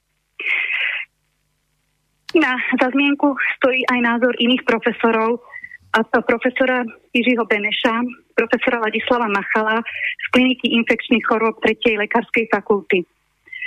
Doporučenie ľuďom pri súčasnej epidémii. Úplne najdôležitejšie je zachovať si chladnú hlavu a nepanikáriť. Naše doterajšie znalosti o priebehu epidémie svedčia o tom, že koronavírusová infekcia je pri správnom chovaní do značnej miery zrovnateľná s chrípkou. Áno, je zrejme, že veľká časť našej populácie túto infekciu prekoná ale úplná väčšina postihnutých sa skoro uzdraví bez akýchkoľvek zdravotných následkov. Ďalej, pri pobytu vo voľnej prírode, prechádzky, šport, venčenie bez kontaktov s ostatnými ľuďmi je riziko prenosu minimálne a nosenie rúška teda nie je potrebné. Prenos by mohol hroziť v prípadoch, kedy je vonku veľká koncentrácia ľudí. To je typické pre azijské veľkomesta, preto je tam aj bežným zvykom nosiť rúška na verejnosti. Podobne by som takýchto vyjadrení odborníkov Českej republiky mala viac. Neviem, či máme toľko priestoru. Má tak, samozrejme... Hej, hej, no ja viem, je toho veľa, jasné, počujeme sa, že? Áno, počujeme no, sa. Takže uh, kľude, kľude. Ja možno ešte jeden no? prípad. Áno, spomenula by som prípad, zrovna asi ten prvý. Je to prípad, ktorý svedčí zrovna o sile médií, manipulácií a nepresných či často klamlivých informácií aj zo strany vlády. Uh, príklad pani doktorky Soni Pekanovej, ktorá je virologička, molekulárna biologička, lekárka, o ktorej klamal minister zdravotníctva Adam Vojtech, alebo to bola pomsta za jej úspech. I súkromné laboratórium totiž to odhalilo prvé prípady koronavírusu. Minister však klamne uviedol, že lekárka pri testovaní urobila chybu a sama musí byť v karanténe, pretože sa nakazila. Toto laboratórium dostalo stopku. Stovky záujemcov o testovanie tak musela pani doktorka odmietnúť. Samozrejme, nebola to pravda. A pani doktorka bola sama z týchto informácií v šoku. Nezdala sa a slova ministra absolútne a striktne vyvrátila. Minister sa síce ospravedlnil na svojom Twitteri, ale to už množstvo ľudí ani nepostrehlo a poplach o nebezpečnom víruse, ktorý napadol aj samotnú doktorku, bol vlastne na svete. Potom tu máme ešte samozrejme informácie epidemiológov, profesorky Blanky Žihovej je to česká imunologička. Koronavírus podľa nej tu bude, nezmizne a ukludní sa. Zostane v niektorých ľuďoch, ktorí nebudú mať príznaky, napriek tomu ho budú mať. Musíme počítať s tým, že sa niekedy zase objaví a bude tu epidémia. Aby sme vírus porazili, malo by sa premoriť 70% populácie, čo znamená postupné vystavovanie sa možnej nákaze, určite posilovať imunitu a to všetci, chodiť hodne von, vitamínov určite je to vitamín B, C, D, Dčko samozrejme slniečko, pani profesorka si a otužovať. epidémie. Áno, epidémii pomôže zastaviť aj teplé počasie. Už len tým, že sa nám posiluje imunita, zlepšuje nálada, čo zase bojuje proti stresu. Podľa nej v júni nebudeme potrebovať ani rúšky. Podobné názory o premorovaní len s iným názvom má aj epidemiológ docent Rastislav Maďar. Sice by raz zbavil toho výrazu premorovaní a používal by výraz prirodzená imunizácia. Ale pre tých skeptikov, ktorí trošku spochybňujú niekedy ešte aj názory odborníkov, tak tu mám teda ešte jedného lekára, pána doktora Lukáša Polerta, ktorý pracuje v motolskej kardiochirurgii na jednotke intenzívnej starostlivosti, kde skutočne ležia pacienti s vírusom COVID-19. Doktor Polert vyjadruje svoj údiv nad tým, ako sa ľudia koronavírusovej nákazy desia a upozorňuje, že ochorenie má rovnaký priebeh ako chrípka, ktorá pritom zabíja viac ľudí. Za svoju kariéru zažil viac problematických pacientov s chrípkami. V oboch prípadoch chrípka aj COVID môže dojsť k ťažkému obojstrannému zápalu plúc, ale iba u malého počtu pacientov. Doktor Poler pracuje v motole na kardiochirurgii, kde majú pacienti nielen respiračné, ale aj obehové zlyhanie. Naviac je aj členom plúcneho transplantačného týmu. Takže operácie týkajúce sa plúc, pri ktorých často dochádza k veľmi ťažkým respiračným zlyhaním, zažíva bežne. Podľa doktora Polerta má však COVID-19 prednosť pred ostatnými ochoreniami, ale je nutné si uvedomiť, že tu je množstvo iných pacientov, ktorí majú iné choroby, ďaleko závažnejšie. Tým by, nemal, tým by nemala byť venovaná menšia pozornosť. Doktor preto apeluje teraz, že sa všetko skutočne točí okolo koronavírusu Pritom nám zatiaľ nepripravil taký strašný scenár, ako nám každý, každú chvíľu predstavuje vlastne chrípka. Možno by som ešte mohla spomenúť novinky v Českej republike, ktoré máme aktuálne. Nech sa páči. Takže vláda Českej republiky spúšťa projekt tzv. chytrej karantény.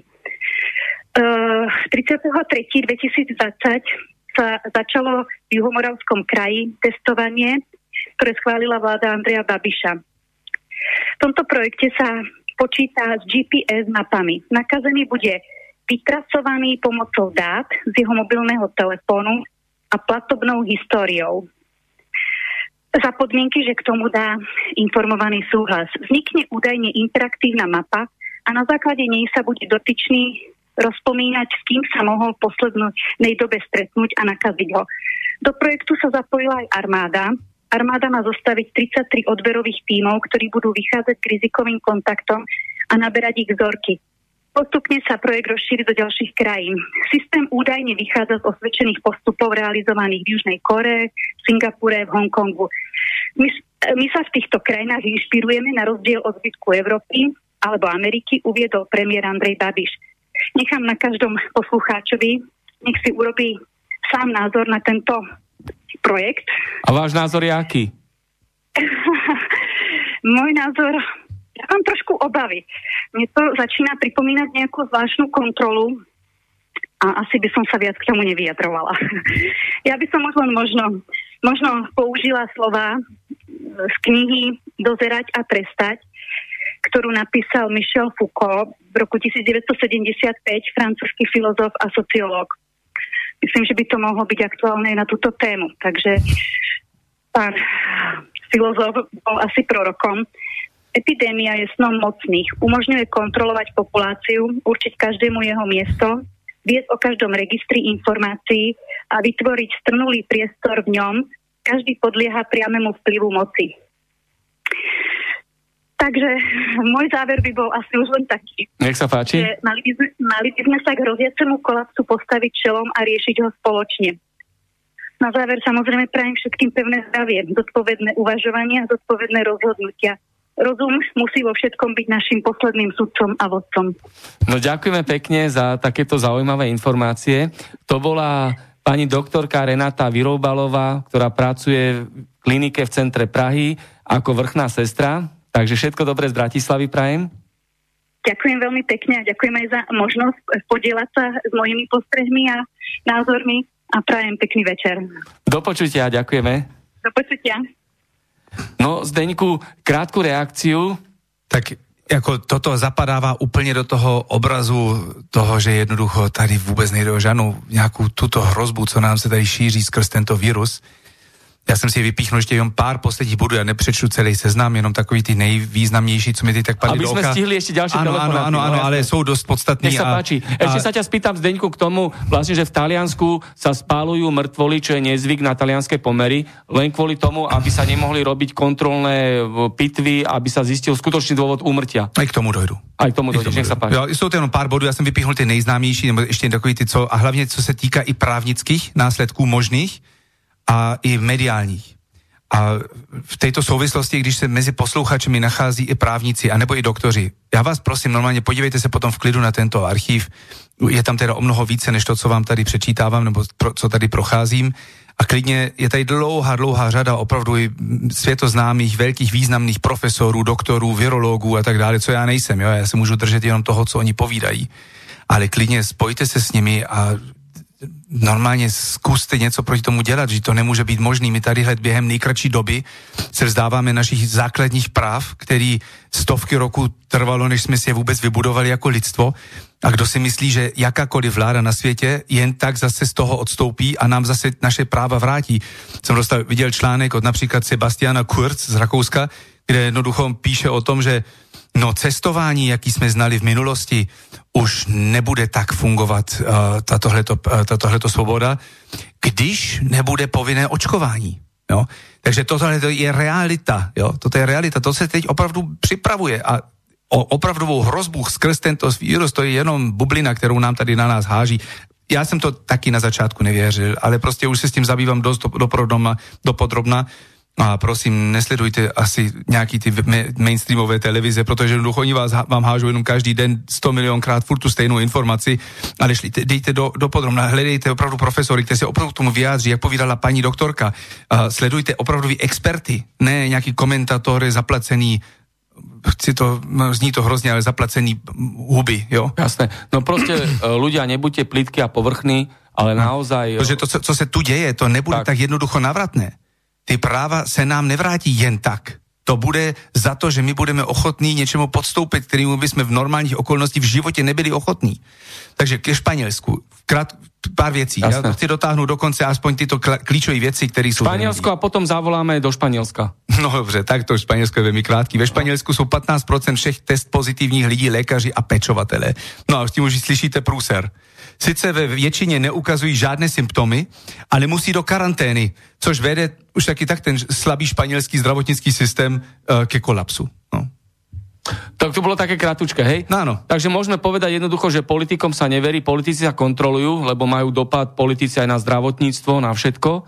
A čo tam máš eh, ďalšie v poradí? No, to sú jenom pár, ja som, ja som tak to, tak už to, už to odkomunikuj. Tady to je taký uh, ze severa, z Norska, nejnovější data z Norska, vyhodnocené, vyhodnocené od promované toxikologičky, ukazují, že kvota test pozitivních se ne, jak by se při epidemii dalo očekávat, zvyšuje, ale že leží mezi 2 a 10 co je pro koronavirus normální, dokonce pod uh, úrovní.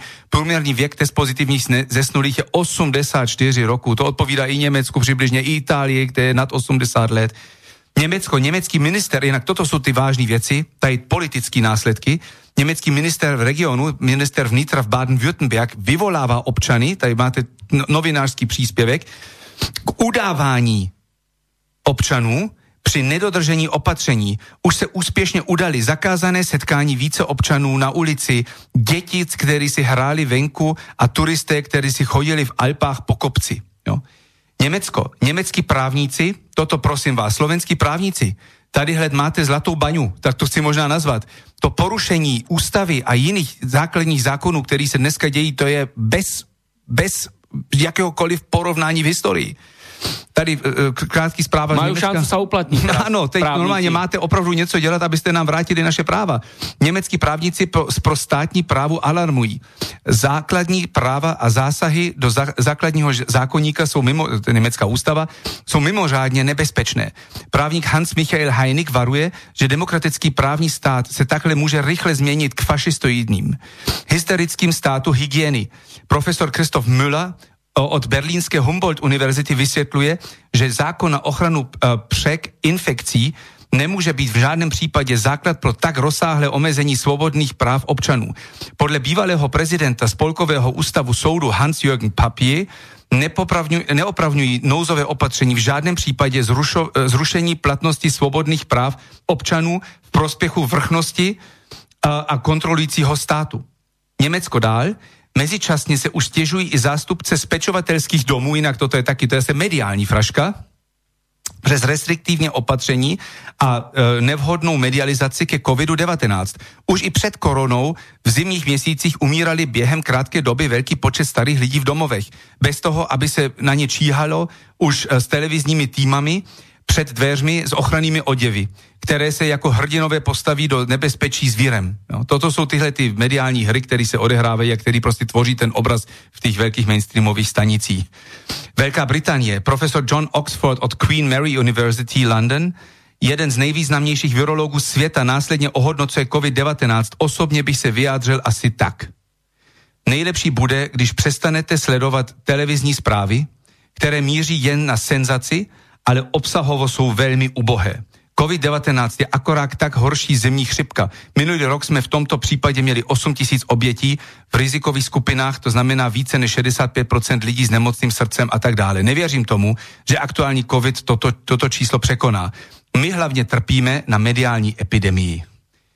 Velká Británie, testy, které kvůli objednané, to je taky fraška, to, to se objednovilo už několika státech za posledních pár dní, ale Velká Británie zrušila objednávku o testech pro Velkou Británii, protože se našlo v těch testech stopy od koronaviru.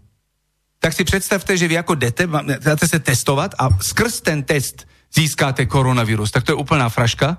Toto se už jinak vícekrát objevilo, můžete si sami hledat na webe. Dá sa to aj percentuálne nejako vyhodnotiť? Ne, ne, Zatiaľ to, to sú zatím jednotlivé objevy, ale už Ale je to varovný signál. Je to, je to varovný signál. signál, co se tu děje. Rakousko, i v Rakúsku, toto je takový příklad od opravdových pracovníků, eh, od, od ministerství zdravotnictví. I v Rakúsku očividně definují korona obyť velmi liberálně. Platí člověk, toto je teda citát, platí člověk i jako korona oběť, který umřel na něčem úplně jiným? Áno, odpovídají Rudy Ančova a Bernard Penka. Oba sú členové tzv. Corona Task Force v ministerství zdravotnictví. Existuje jasné pravidlo. Ať už člověk umře s koronavírusem anebo skrz koronavírus nehraje absolutně žádnou roli. Všechny zapadávají do statistiky jednoduše povedano. Když 90-roční umře na femorální zlomenině a tři hodiny předtím se uh, pře- předtím si zachytí infekt s koronou, platí jako korona oběť. No, toto jsou prostě tytohleto katastrofy, které se tu dějí a ještě tady hled, uh, od uh, z Rakouska doktor Sönigsen, ředitel oddělení všeobecné a rodinné medicíny v Lékařské univerzitě ve Vídni a předseda Netzwerk für evidenzbasierte Medizin považuje všechny nařízené opatření za absolutně bláznivé. Celý stát se položí, aby chránil pár osob, který by možná mohly být dotknuté. Švédsko? Švédsko je teď pod obrovským mediálním tlakem, aby zpřísnilo opatření. Protože Švédsko šlo jinou cestou, že prostě nechali ty lidi žít celkem tak a samozřejmě nemají žádný negativní následky skrz to, jo? Můžou prav, celkově žít jako předtím, jako nemají daleko takový ši, eh, hrozný opatření. A tady švédská vláda vyhlásila jako první na světě, že bude rozlišovat mezi mrtvými skrz a s koronavirus. To by mělo vést k radikálním klesnutím hlásení hlášených případů. Aktuálně stoupá ale i tlak na Švédsko opustit liberální strategii.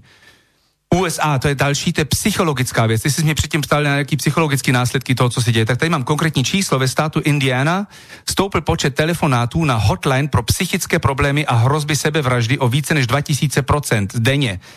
Z tisíc na 25 tisíc telefonátů.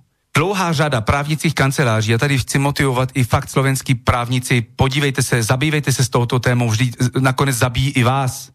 Dlouhá řada právnických kanceláří v Německu připravují rozsáhlé žaloby proti zavedenými opatření a pravidel. Odborní právnička pro lékařské právo píše, opatření jsou mimořádně protiústavné a porušují v, du, eh, v dosud neznámé míře velký počet základních práv občanů Německa. Toto platí pro všechny korony nařízení všech 16 spolkových zemí. Tyto nařízení nejsou oprávněné ani skrz zákon o ochraně před infekcí, který byl teprve nedávno v rychlém procesu aktualizován. Aktuální statistiky ukazují, že korona infekce probíhá v 99% případech absolutně neškodně, anebo už dokonce proběhla. Nejedná se o žádné vážné ochorení, ohrožení společnosti. A tady to je úplně aktuální zpráva z tohoto týdne. Profesor dr. Klaus Püschel, šéf právnické medicíny v Hamburgu, vysvětlil ke koronavírusu následně. Tento vírus ovlivňuje naše životy absolutně přehnaným způsobem to, co se děje, neodpovídá v žádném případě přiměřeně nějakému nebezpečí, který vírus může zaznamenat, znamenat. Ta astronomická ekonomická škoda, která teď vzniká, není v žádném případě přiměřená tomu nebezpečí, které vychází z tohoto vírusu. Já jsem přesvědčen, že umrtnost skrz koronu by nebyla absolutně znát v celkové roční statistice umrtnosti. V Hamburgu ani jeden jediný člověk neumřel na vírusu. Všechny, které jsme proskoumali, měli buď chronické onemocnění plíc, byli těžkí kuřáci, obezní, měli diabetes anebo kardiovaskulární onemocnění. Virus mohl být jen ta poslední kapka, která vedla k přetečení uh, sudu. COVID-19 je jen ve výjimečných případech smrtelná nemoc. V drtivém možný, uh, množství případech se jedná o neškodnou virusovou infekci. Ještě tam byli tento den dokonce donesena další oběť storoční paní a jak se zeptali doktora na, na názor, jestli tam to taky byla poslední kapka, tak on odpovídal, že to byla ta absolutně, absolutně poslední kapka. A za, skončím ještě, to se může stát i na Slovensku, ještě můžou být pravidla ještě tvrdší, než máme tu Dánsko, se vyvíjí k normálně nové dikta, diktatuře na Slovensku. Víme, že zavedli povinné očkování, kde když se tomu zabráníte, tak můžou na vás poslat i vojáky. A teď zdá se další přitvrzení. Dánsko, tady mám i e, normálně v pdf si můžete stáhnout nový zákon. Dánský parlament vyhlásilo 2. dubna nový zákon, na základě kterého jsou zakázané všechny publikace a informace ohledně COVID-19, které neodpovídají nařízení vlády. Dotyčné stránky budou vymazané a autoři zavřené a potrestané.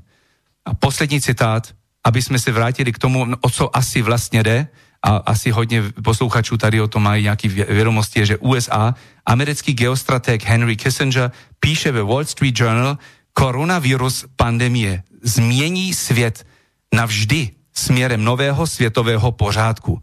USA musí chránit své občany a připravit je na novou epochu. A tímto teda skončím. A větší pohled, přehled máte v archivu. Takže dá sa povedať, že uh, kto chce stratiť slobodu na úkor bezpečnosti, nakoniec stratí oboje. Áno, to je starý známy citát od Benjamin Franklin. Tak, a na linke máme zo Španielska Simonu, ktorá nám povie, aká je situácia v Španielsku a čo koronavírus, čo COVID-19 a celá táto korona hystéria. Nech sa páči, Simona, ahoj z Bratislavského štúdia. Ahoj, ahoj, uh, zdravím všetkých poslucháčov. Áno, ja by som chcela vlastne k tomuto uh, povedať. Ja sa teraz zaoberám uh, vôbec ako celosvetovou, uh, som povedala, celosvetovými uh, informáciami a celosvetovým, celosvetovým dianím vo svete. Hej, a hlavne teda aj týmto koronavírusom, áno, čo sa vlastne deje. Čo sa týka, poviem takto, na úvod poviem akú statistiku, čo sa týka Španielsku, áno. Najnovšie, uh, vlastne k dnešnému dňu, k 9. aprílu 2020. A to je, uh, sú potvrdení ako 152 449 v Španielsku, áno, uh, že vraj zomrelo na ňu 15 351 ľudí vraj a že vraj sa vyviesilo aj 52 165. Hej, to sú také akože najnovšie čísla. Hej, no. Ja by som akože k tomu uh, k tejto vlastne tejto problematike povedala toľko uh, mojimi slovami, ano, mojou úvahou. Hej, ja nie som teda ani virolog, nie som ani uh, doktor. Áno, ja som vlastne tiež uh, investigatívny novinár, by som povedala. No, uh, takto, ja sa budem inak zaoberať s touto situáciou o mojej relácii, presnejšie, ale čo by som chcela povedať k, týmto vírom.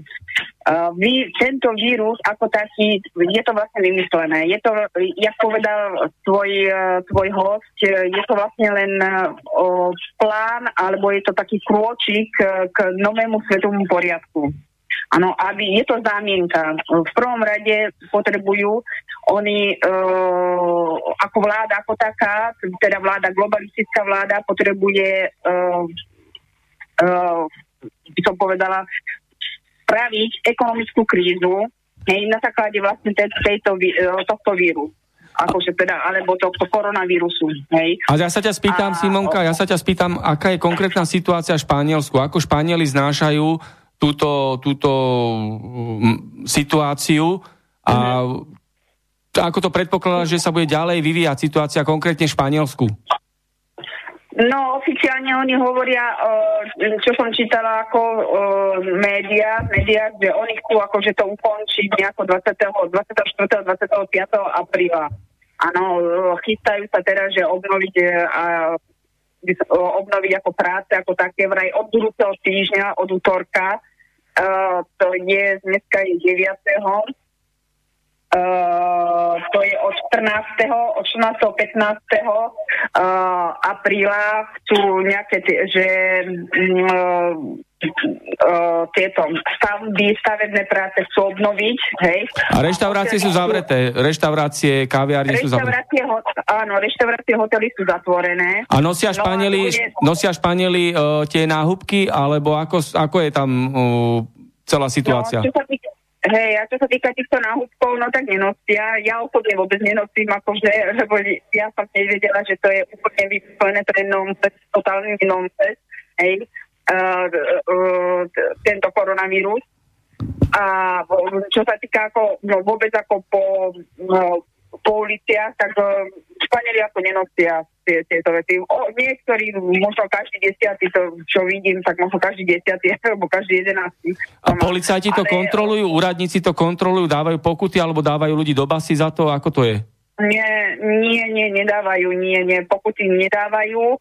Uh, upozornia, uh, čo sa týka rúškov, nie, uh, ale um, je zákaz, napríklad zákaz chodiť do uh, druhých, uh, druhých miest, napríklad do, do druhých dedín a toto, tak uh, oni ako, mm, by som povedala, že uh, oni upozornia, áno, a uh, musí mať na to buď špeciálny nejaký papier, hej, od lekára treba, alebo že kvôli tomu ide treba do toho druhého, druhého miesta, do, do druhej dediny napríklad, alebo uh, niekde inde, že proste presúvaním, presúvaním sa uh, týchto uh, buď autom alebo autobusom. No, A ako bude situácia v Španielsku, keď teraz ide hlavná letná sezóna, dovolenkové obdobie? Uh, ako to budú tam uh, celá ekonomika španielská, ako to vydrží, ako to tam ľudia budú znášať? No to, no to sa nevie. Uh, sú len domnenky, dohady, áno, uh, že, že čo, čo, čo sa bude asi, o čo sa bude, jak to, jak to bude asi vyzerať zvykli asi um, ako Španieli, že, že to bude že to bude ako, že, jak by som to povedala, aby to bolo také presnejšie, že to bude také, že, ako predtým, áno, ale už to nebude také, jak predtým, pretože vlastne uh, vôbec ako sezóna, ako taká začína koncom marca. Áno, a dneska je 9. apríla a to sú už prípravy, to sú už prípravy vlastne na, na novú sezónu. Hej, a uh, proste oni uh, príjmajú nových uh, treba pracovníkov, áno, a oni všetko pripravujú, uh, čistia a toto. A proste teraz toto, čo sa stalo, Uh, myslím, že, myslím, že to nestihnú, lebo oni chcú, že niekedy v polovici júna, v polovici júna alebo koncom júna, júna Áno, a dneska je apríl, keď už, zač, už e, začína vôbec ako uh, sezóna v plnom prúde. A oni chcú, že koncom e, v polovici 15. až 25. tak uh, chcú akože otvoriť hotely a reštaurácie. Dobre, a keď to prekročí ten kritický bod, uh, očakáva, že začnú ľudia rábovať obchody, že vypuknú nepokoje, že ľudia sa začnú búriť? No, ja neviem, toto, neviem, či by, neviem, to, ja si myslím, že, že by rabovali obchody, neviem, či by rabovali, lebo Španieli sú inak ako vybavení dosť v tom zmysle, že oni majú svoje pozemky, áno, a proste jedine, že, že tí, čo um, cudzinci, lebo je tu strašne veľa cudzincov, áno, uh, ktorí nemajú pozemky a, a možno oni by rabovali, ale myslím, že Španielsko ako také sa ešte zatiaľ E, dokáže na nejaké 2-3 roky postarať o svojich občanov alebo tých občanov, ktorí uh, majú tu trvalé bydliska treba, áno. Dobre, a veľa je tam no, migrantov, veľa je migrantov v Španielsku, oni sú zatiaľ mm. v pokoji kľudní, alebo už začínajú sa búriť a sú nespokojní? Mm, myslíš ako ekonomicky? No, mm. migranti, čo sú tam, že uh, prakticky však uh, je ich tam veľa v Španielsku a aká je situácia s nimi? No, e, čo sa týka, ja som na Malorte, áno, ja som na ostrove, ale čo sa týka túto na ostrove, zatiaľ je to, tuto je to kľudné. Viem, že v Barcelone a v Madride tam je to dosť, uh, dosť je to... Dramatické, tam, nápeté. Dramatické, áno.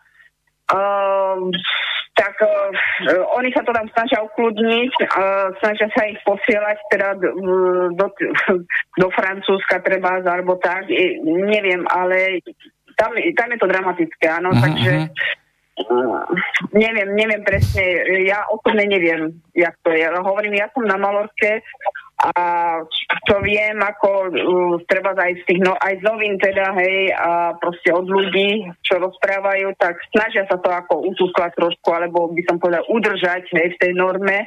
Áno. Mm, Takže uvidíme, uvidíme, uvidíme, keď tak uh, však urobíme zase nejakú reportáž. Ja ti zatiaľ veľmi pekne ďakujem, Simona zo ano. Španielska.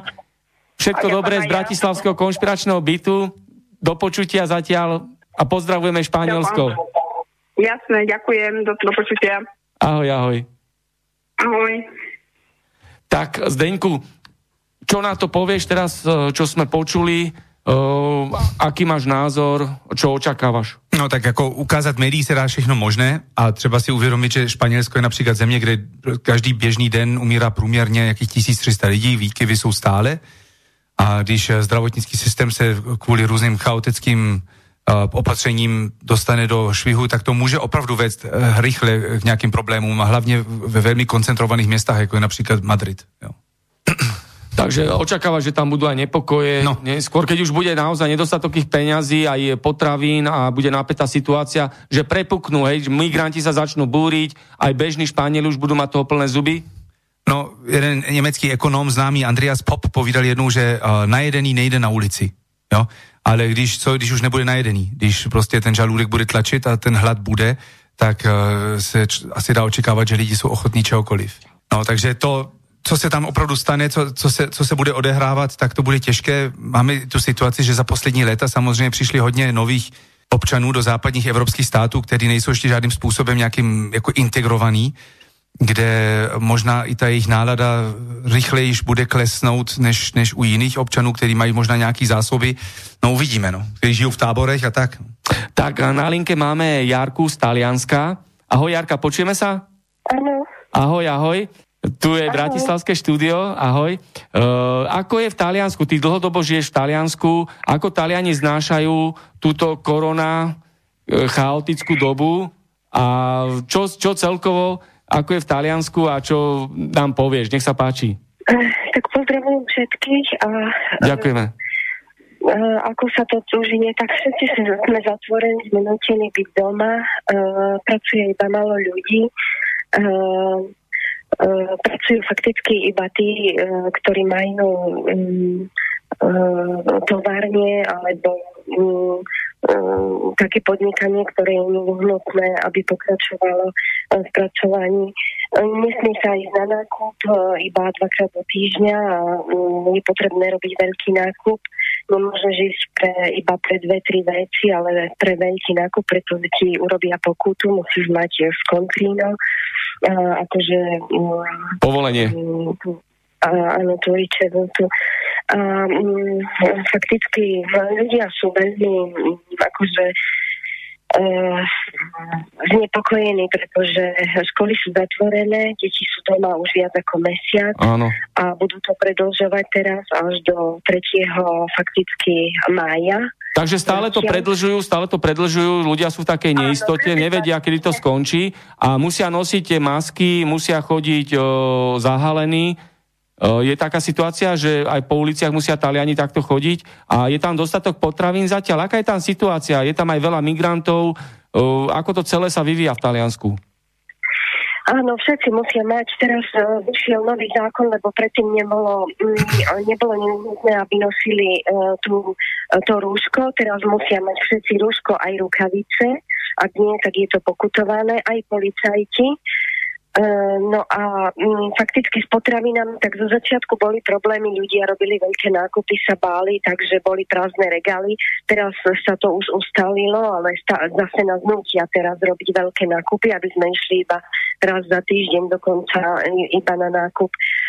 No a um, Áno, e, čierni, e, je migranti, fakticky vôbec o nich nepočuť teraz. Ja ich nevidím, ale sledujem na Facebooku, ľudia tam robia e, všelijaké videá o migrantoch, ktorí hrajú kľudne vonku futbal alebo iné hry. Takže nerešpektujte zákazy, hej, takže viac menej sú ako mimo kontroly, dá sa povedať. Áno. A ešte sa ťa spýtam, Taliani sú temperamentní, hej? A oni takto dokážu byť doma zavretí a držia hubu a krok? Alebo ako je to? Aká je tam situácia? No, záleží od osôb. Áno, sú to temperamentní, ale e, keďže sú tie vysoké pokuty, veľmi vysoké, aj 5000 e, eur, ak, uh, ak chytia človeka, ktorý bezdôvodne uh, vyšiel vonku, um, dokonca ho môžu aj zavrieť.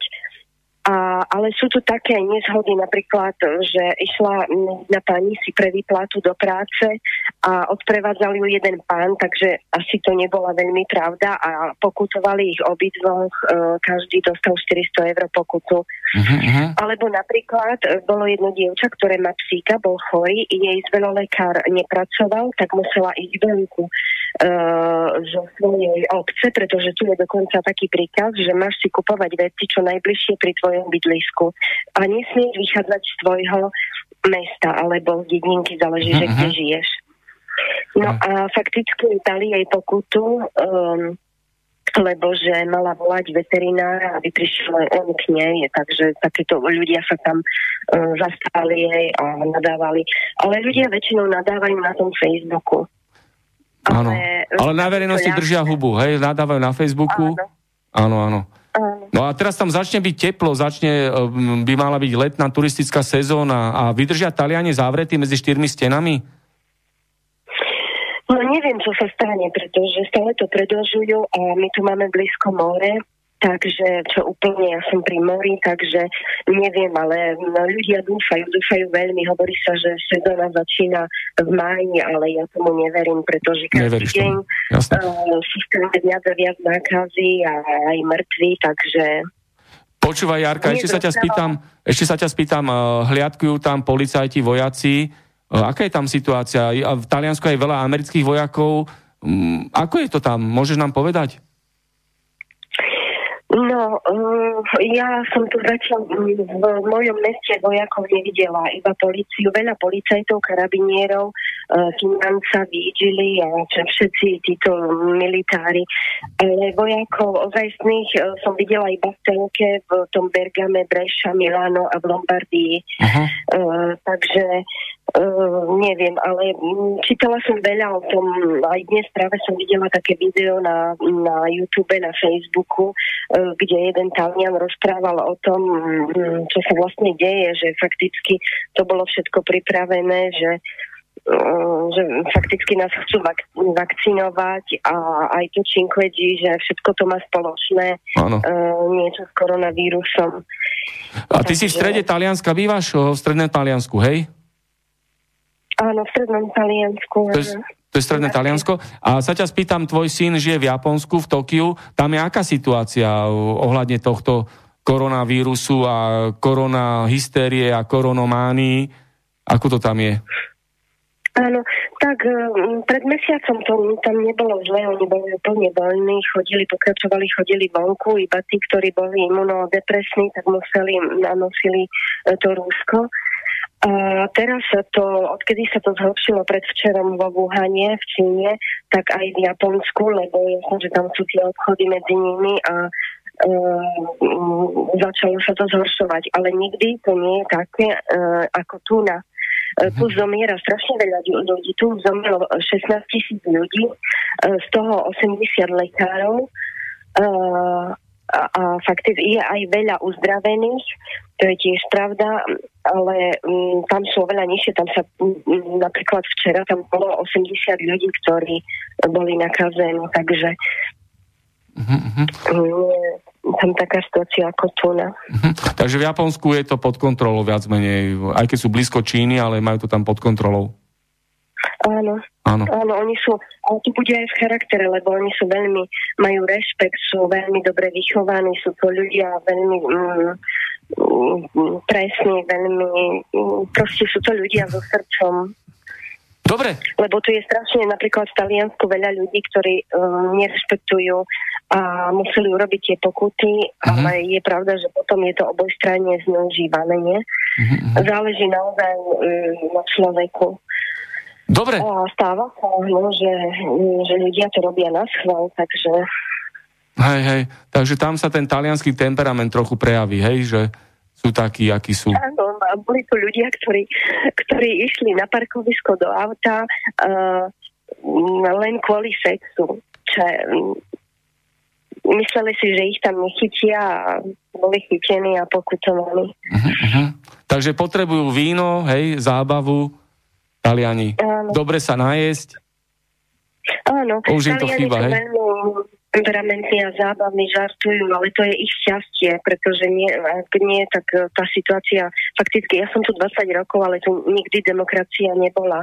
Um, to je iba um, iba sa zdá, že to je demokracia, ale nikdy tu nebola. Všetci sa boja povedať to, čo je naozaj ešte tak za skirmom na Facebooku, ale mm-hmm Takže vládne tam viac menej taký, taká, taká, taký skrytý strach, a, taká kontrola, že boja sa povedať vlastný názor celkovo, hej, že e, tie totalitné praktiky tam nad nimi vysia. Tak asi? Áno, áno. Mm-hmm. Dobre, dobre, Jarka, tak eh, ďakujem pekne, lebo máme posledných 6 minút do vysielania. Ja sa ešte spýtam Zdenka, na akú má reakciu na tieto informácie z Talianska. Eh, to, čo si hovorila, že tam veľa ľudí umiera, či je to pravda, či tá diagnostika je správna, korektná, ako to naozaj je. A ja ti veľmi pekne ďakujem z Bratislavského štúdia a posielam pozdravy do Talianska. Všetko dobré? Aj tebe, ďakujem krásne. Ahoj, ahoj, čau, čau. Ďakujem, ahoj. No Zdeňku, čo na to povieš, čo si počul? Tak... Slovenka žijúca v Taliansku dlhé roky a čo k tomu? Tak my jsme se sami dívali na tu uh, statistickou mapu uh, Guardia Civil, jako té italské civilní ochrany, kde bylo podle barvách přesně jasně dano, kde, kdo, kolik lidí jako procentuálně umřelo z tohoto a my jsme viděli, že vlastně v, v Lombardii 65% bylo, si právě pamatuju, a v Emilia Romana vedlejší jako provinci bylo 15%, takže tyto dvě malinké oblasti na severu už mají 80%. A jak povídal ten italský politik, že je to zajímavé, že potom mi vyváží do Německa, když můžou vlastně do, do Benátek, anebo do Verony, kde tam jsou prázdní nemocnice. A sa takže, robili takéto manévre? Takže ono je to zajímavé, protože i tam v té Itálii je to velmi omezené a v tom archivu najdete kopec informací, proč by to mohlo být, že právě tam se to tak soustředí, do toho teď detailu nepůjdu, ale v podobných infekcích v minulosti bylo jako různé eh, v Evropě, tak vždy se potom soustředila prostě opatření na tu danou oblast, kde ta viróza se jako objevila a ne, že se uzavře celý svět. Jo. Toto prostě nikdy nebylo. Tak eh, Máš ešte niečo, alebo vybavíme ešte jeden telefonát, máme 5 minút do konca, tak, alebo, máme... alebo ty tam máš ešte niečo, takže... Ne, ja už nemám, teda, ne? ja by som práve šiel radši na ten telefonát, aby som ešte skúsil možná teda tu, uh, už nestihneme samozrejme. Ako tak to necháme na budúce do USA, čo sme chceli telefonovať. Môžeme zavolať Charlene ešte, ona, ona je pripravená a čeká. Hm, akurát, akurát eh, mám ju nedostupnú, teraz momentálne. Jaj. Tak... Uh, tak skús, skúsim... Uh, Daniela z Michova. Skúsime zavolať ďalšie. Daniel z Michova je jednoduchý, ten mluví i pokaženou češtinou. Áno, takže... Ak máš ešte niečo zatiaľ, môžeš povedať, lebo kým to tu ja nastavím, to bude nejakú minútku trvať. Áno. Takže kľudne, keď máš niečo k téme, zatiaľ tam daj. No, jako existuje strašně hodně argumentů ze strany těch lidí, kteří se prostě stále bojí, kteří drží své děti doma uzavřený, nepustí je na ulici pořádně a tak dále a bojí se všech opatření a tak k tomu třeba říct, že i ty čísla, které jsou jako vyšší, se dají nějakým způsobem vysvětlit, tam se třeba potřebuje jít do detailu. Hlavní problém u toho celého je, že se prostě hážou všechny lidi do pytle z jakéhokoliv důvodu, prostě umřou, jestli jsou pozitivně testovaní nebo ne, ani se neřeší příčina. A na to existuje jeden uh, opravdu jako vědecký průzkum uh, od profesora uh, Ricciardi, on je poradce italské vlády, uh, teda ministerství zdravotnictví, který nechal dělat průzkum italských tzv. obětí a zjistil podle umrtných listů, že jenom 12 v případů, tak byli ve souvislosti s COVID-19, umřeli co, ale byli ve statistice.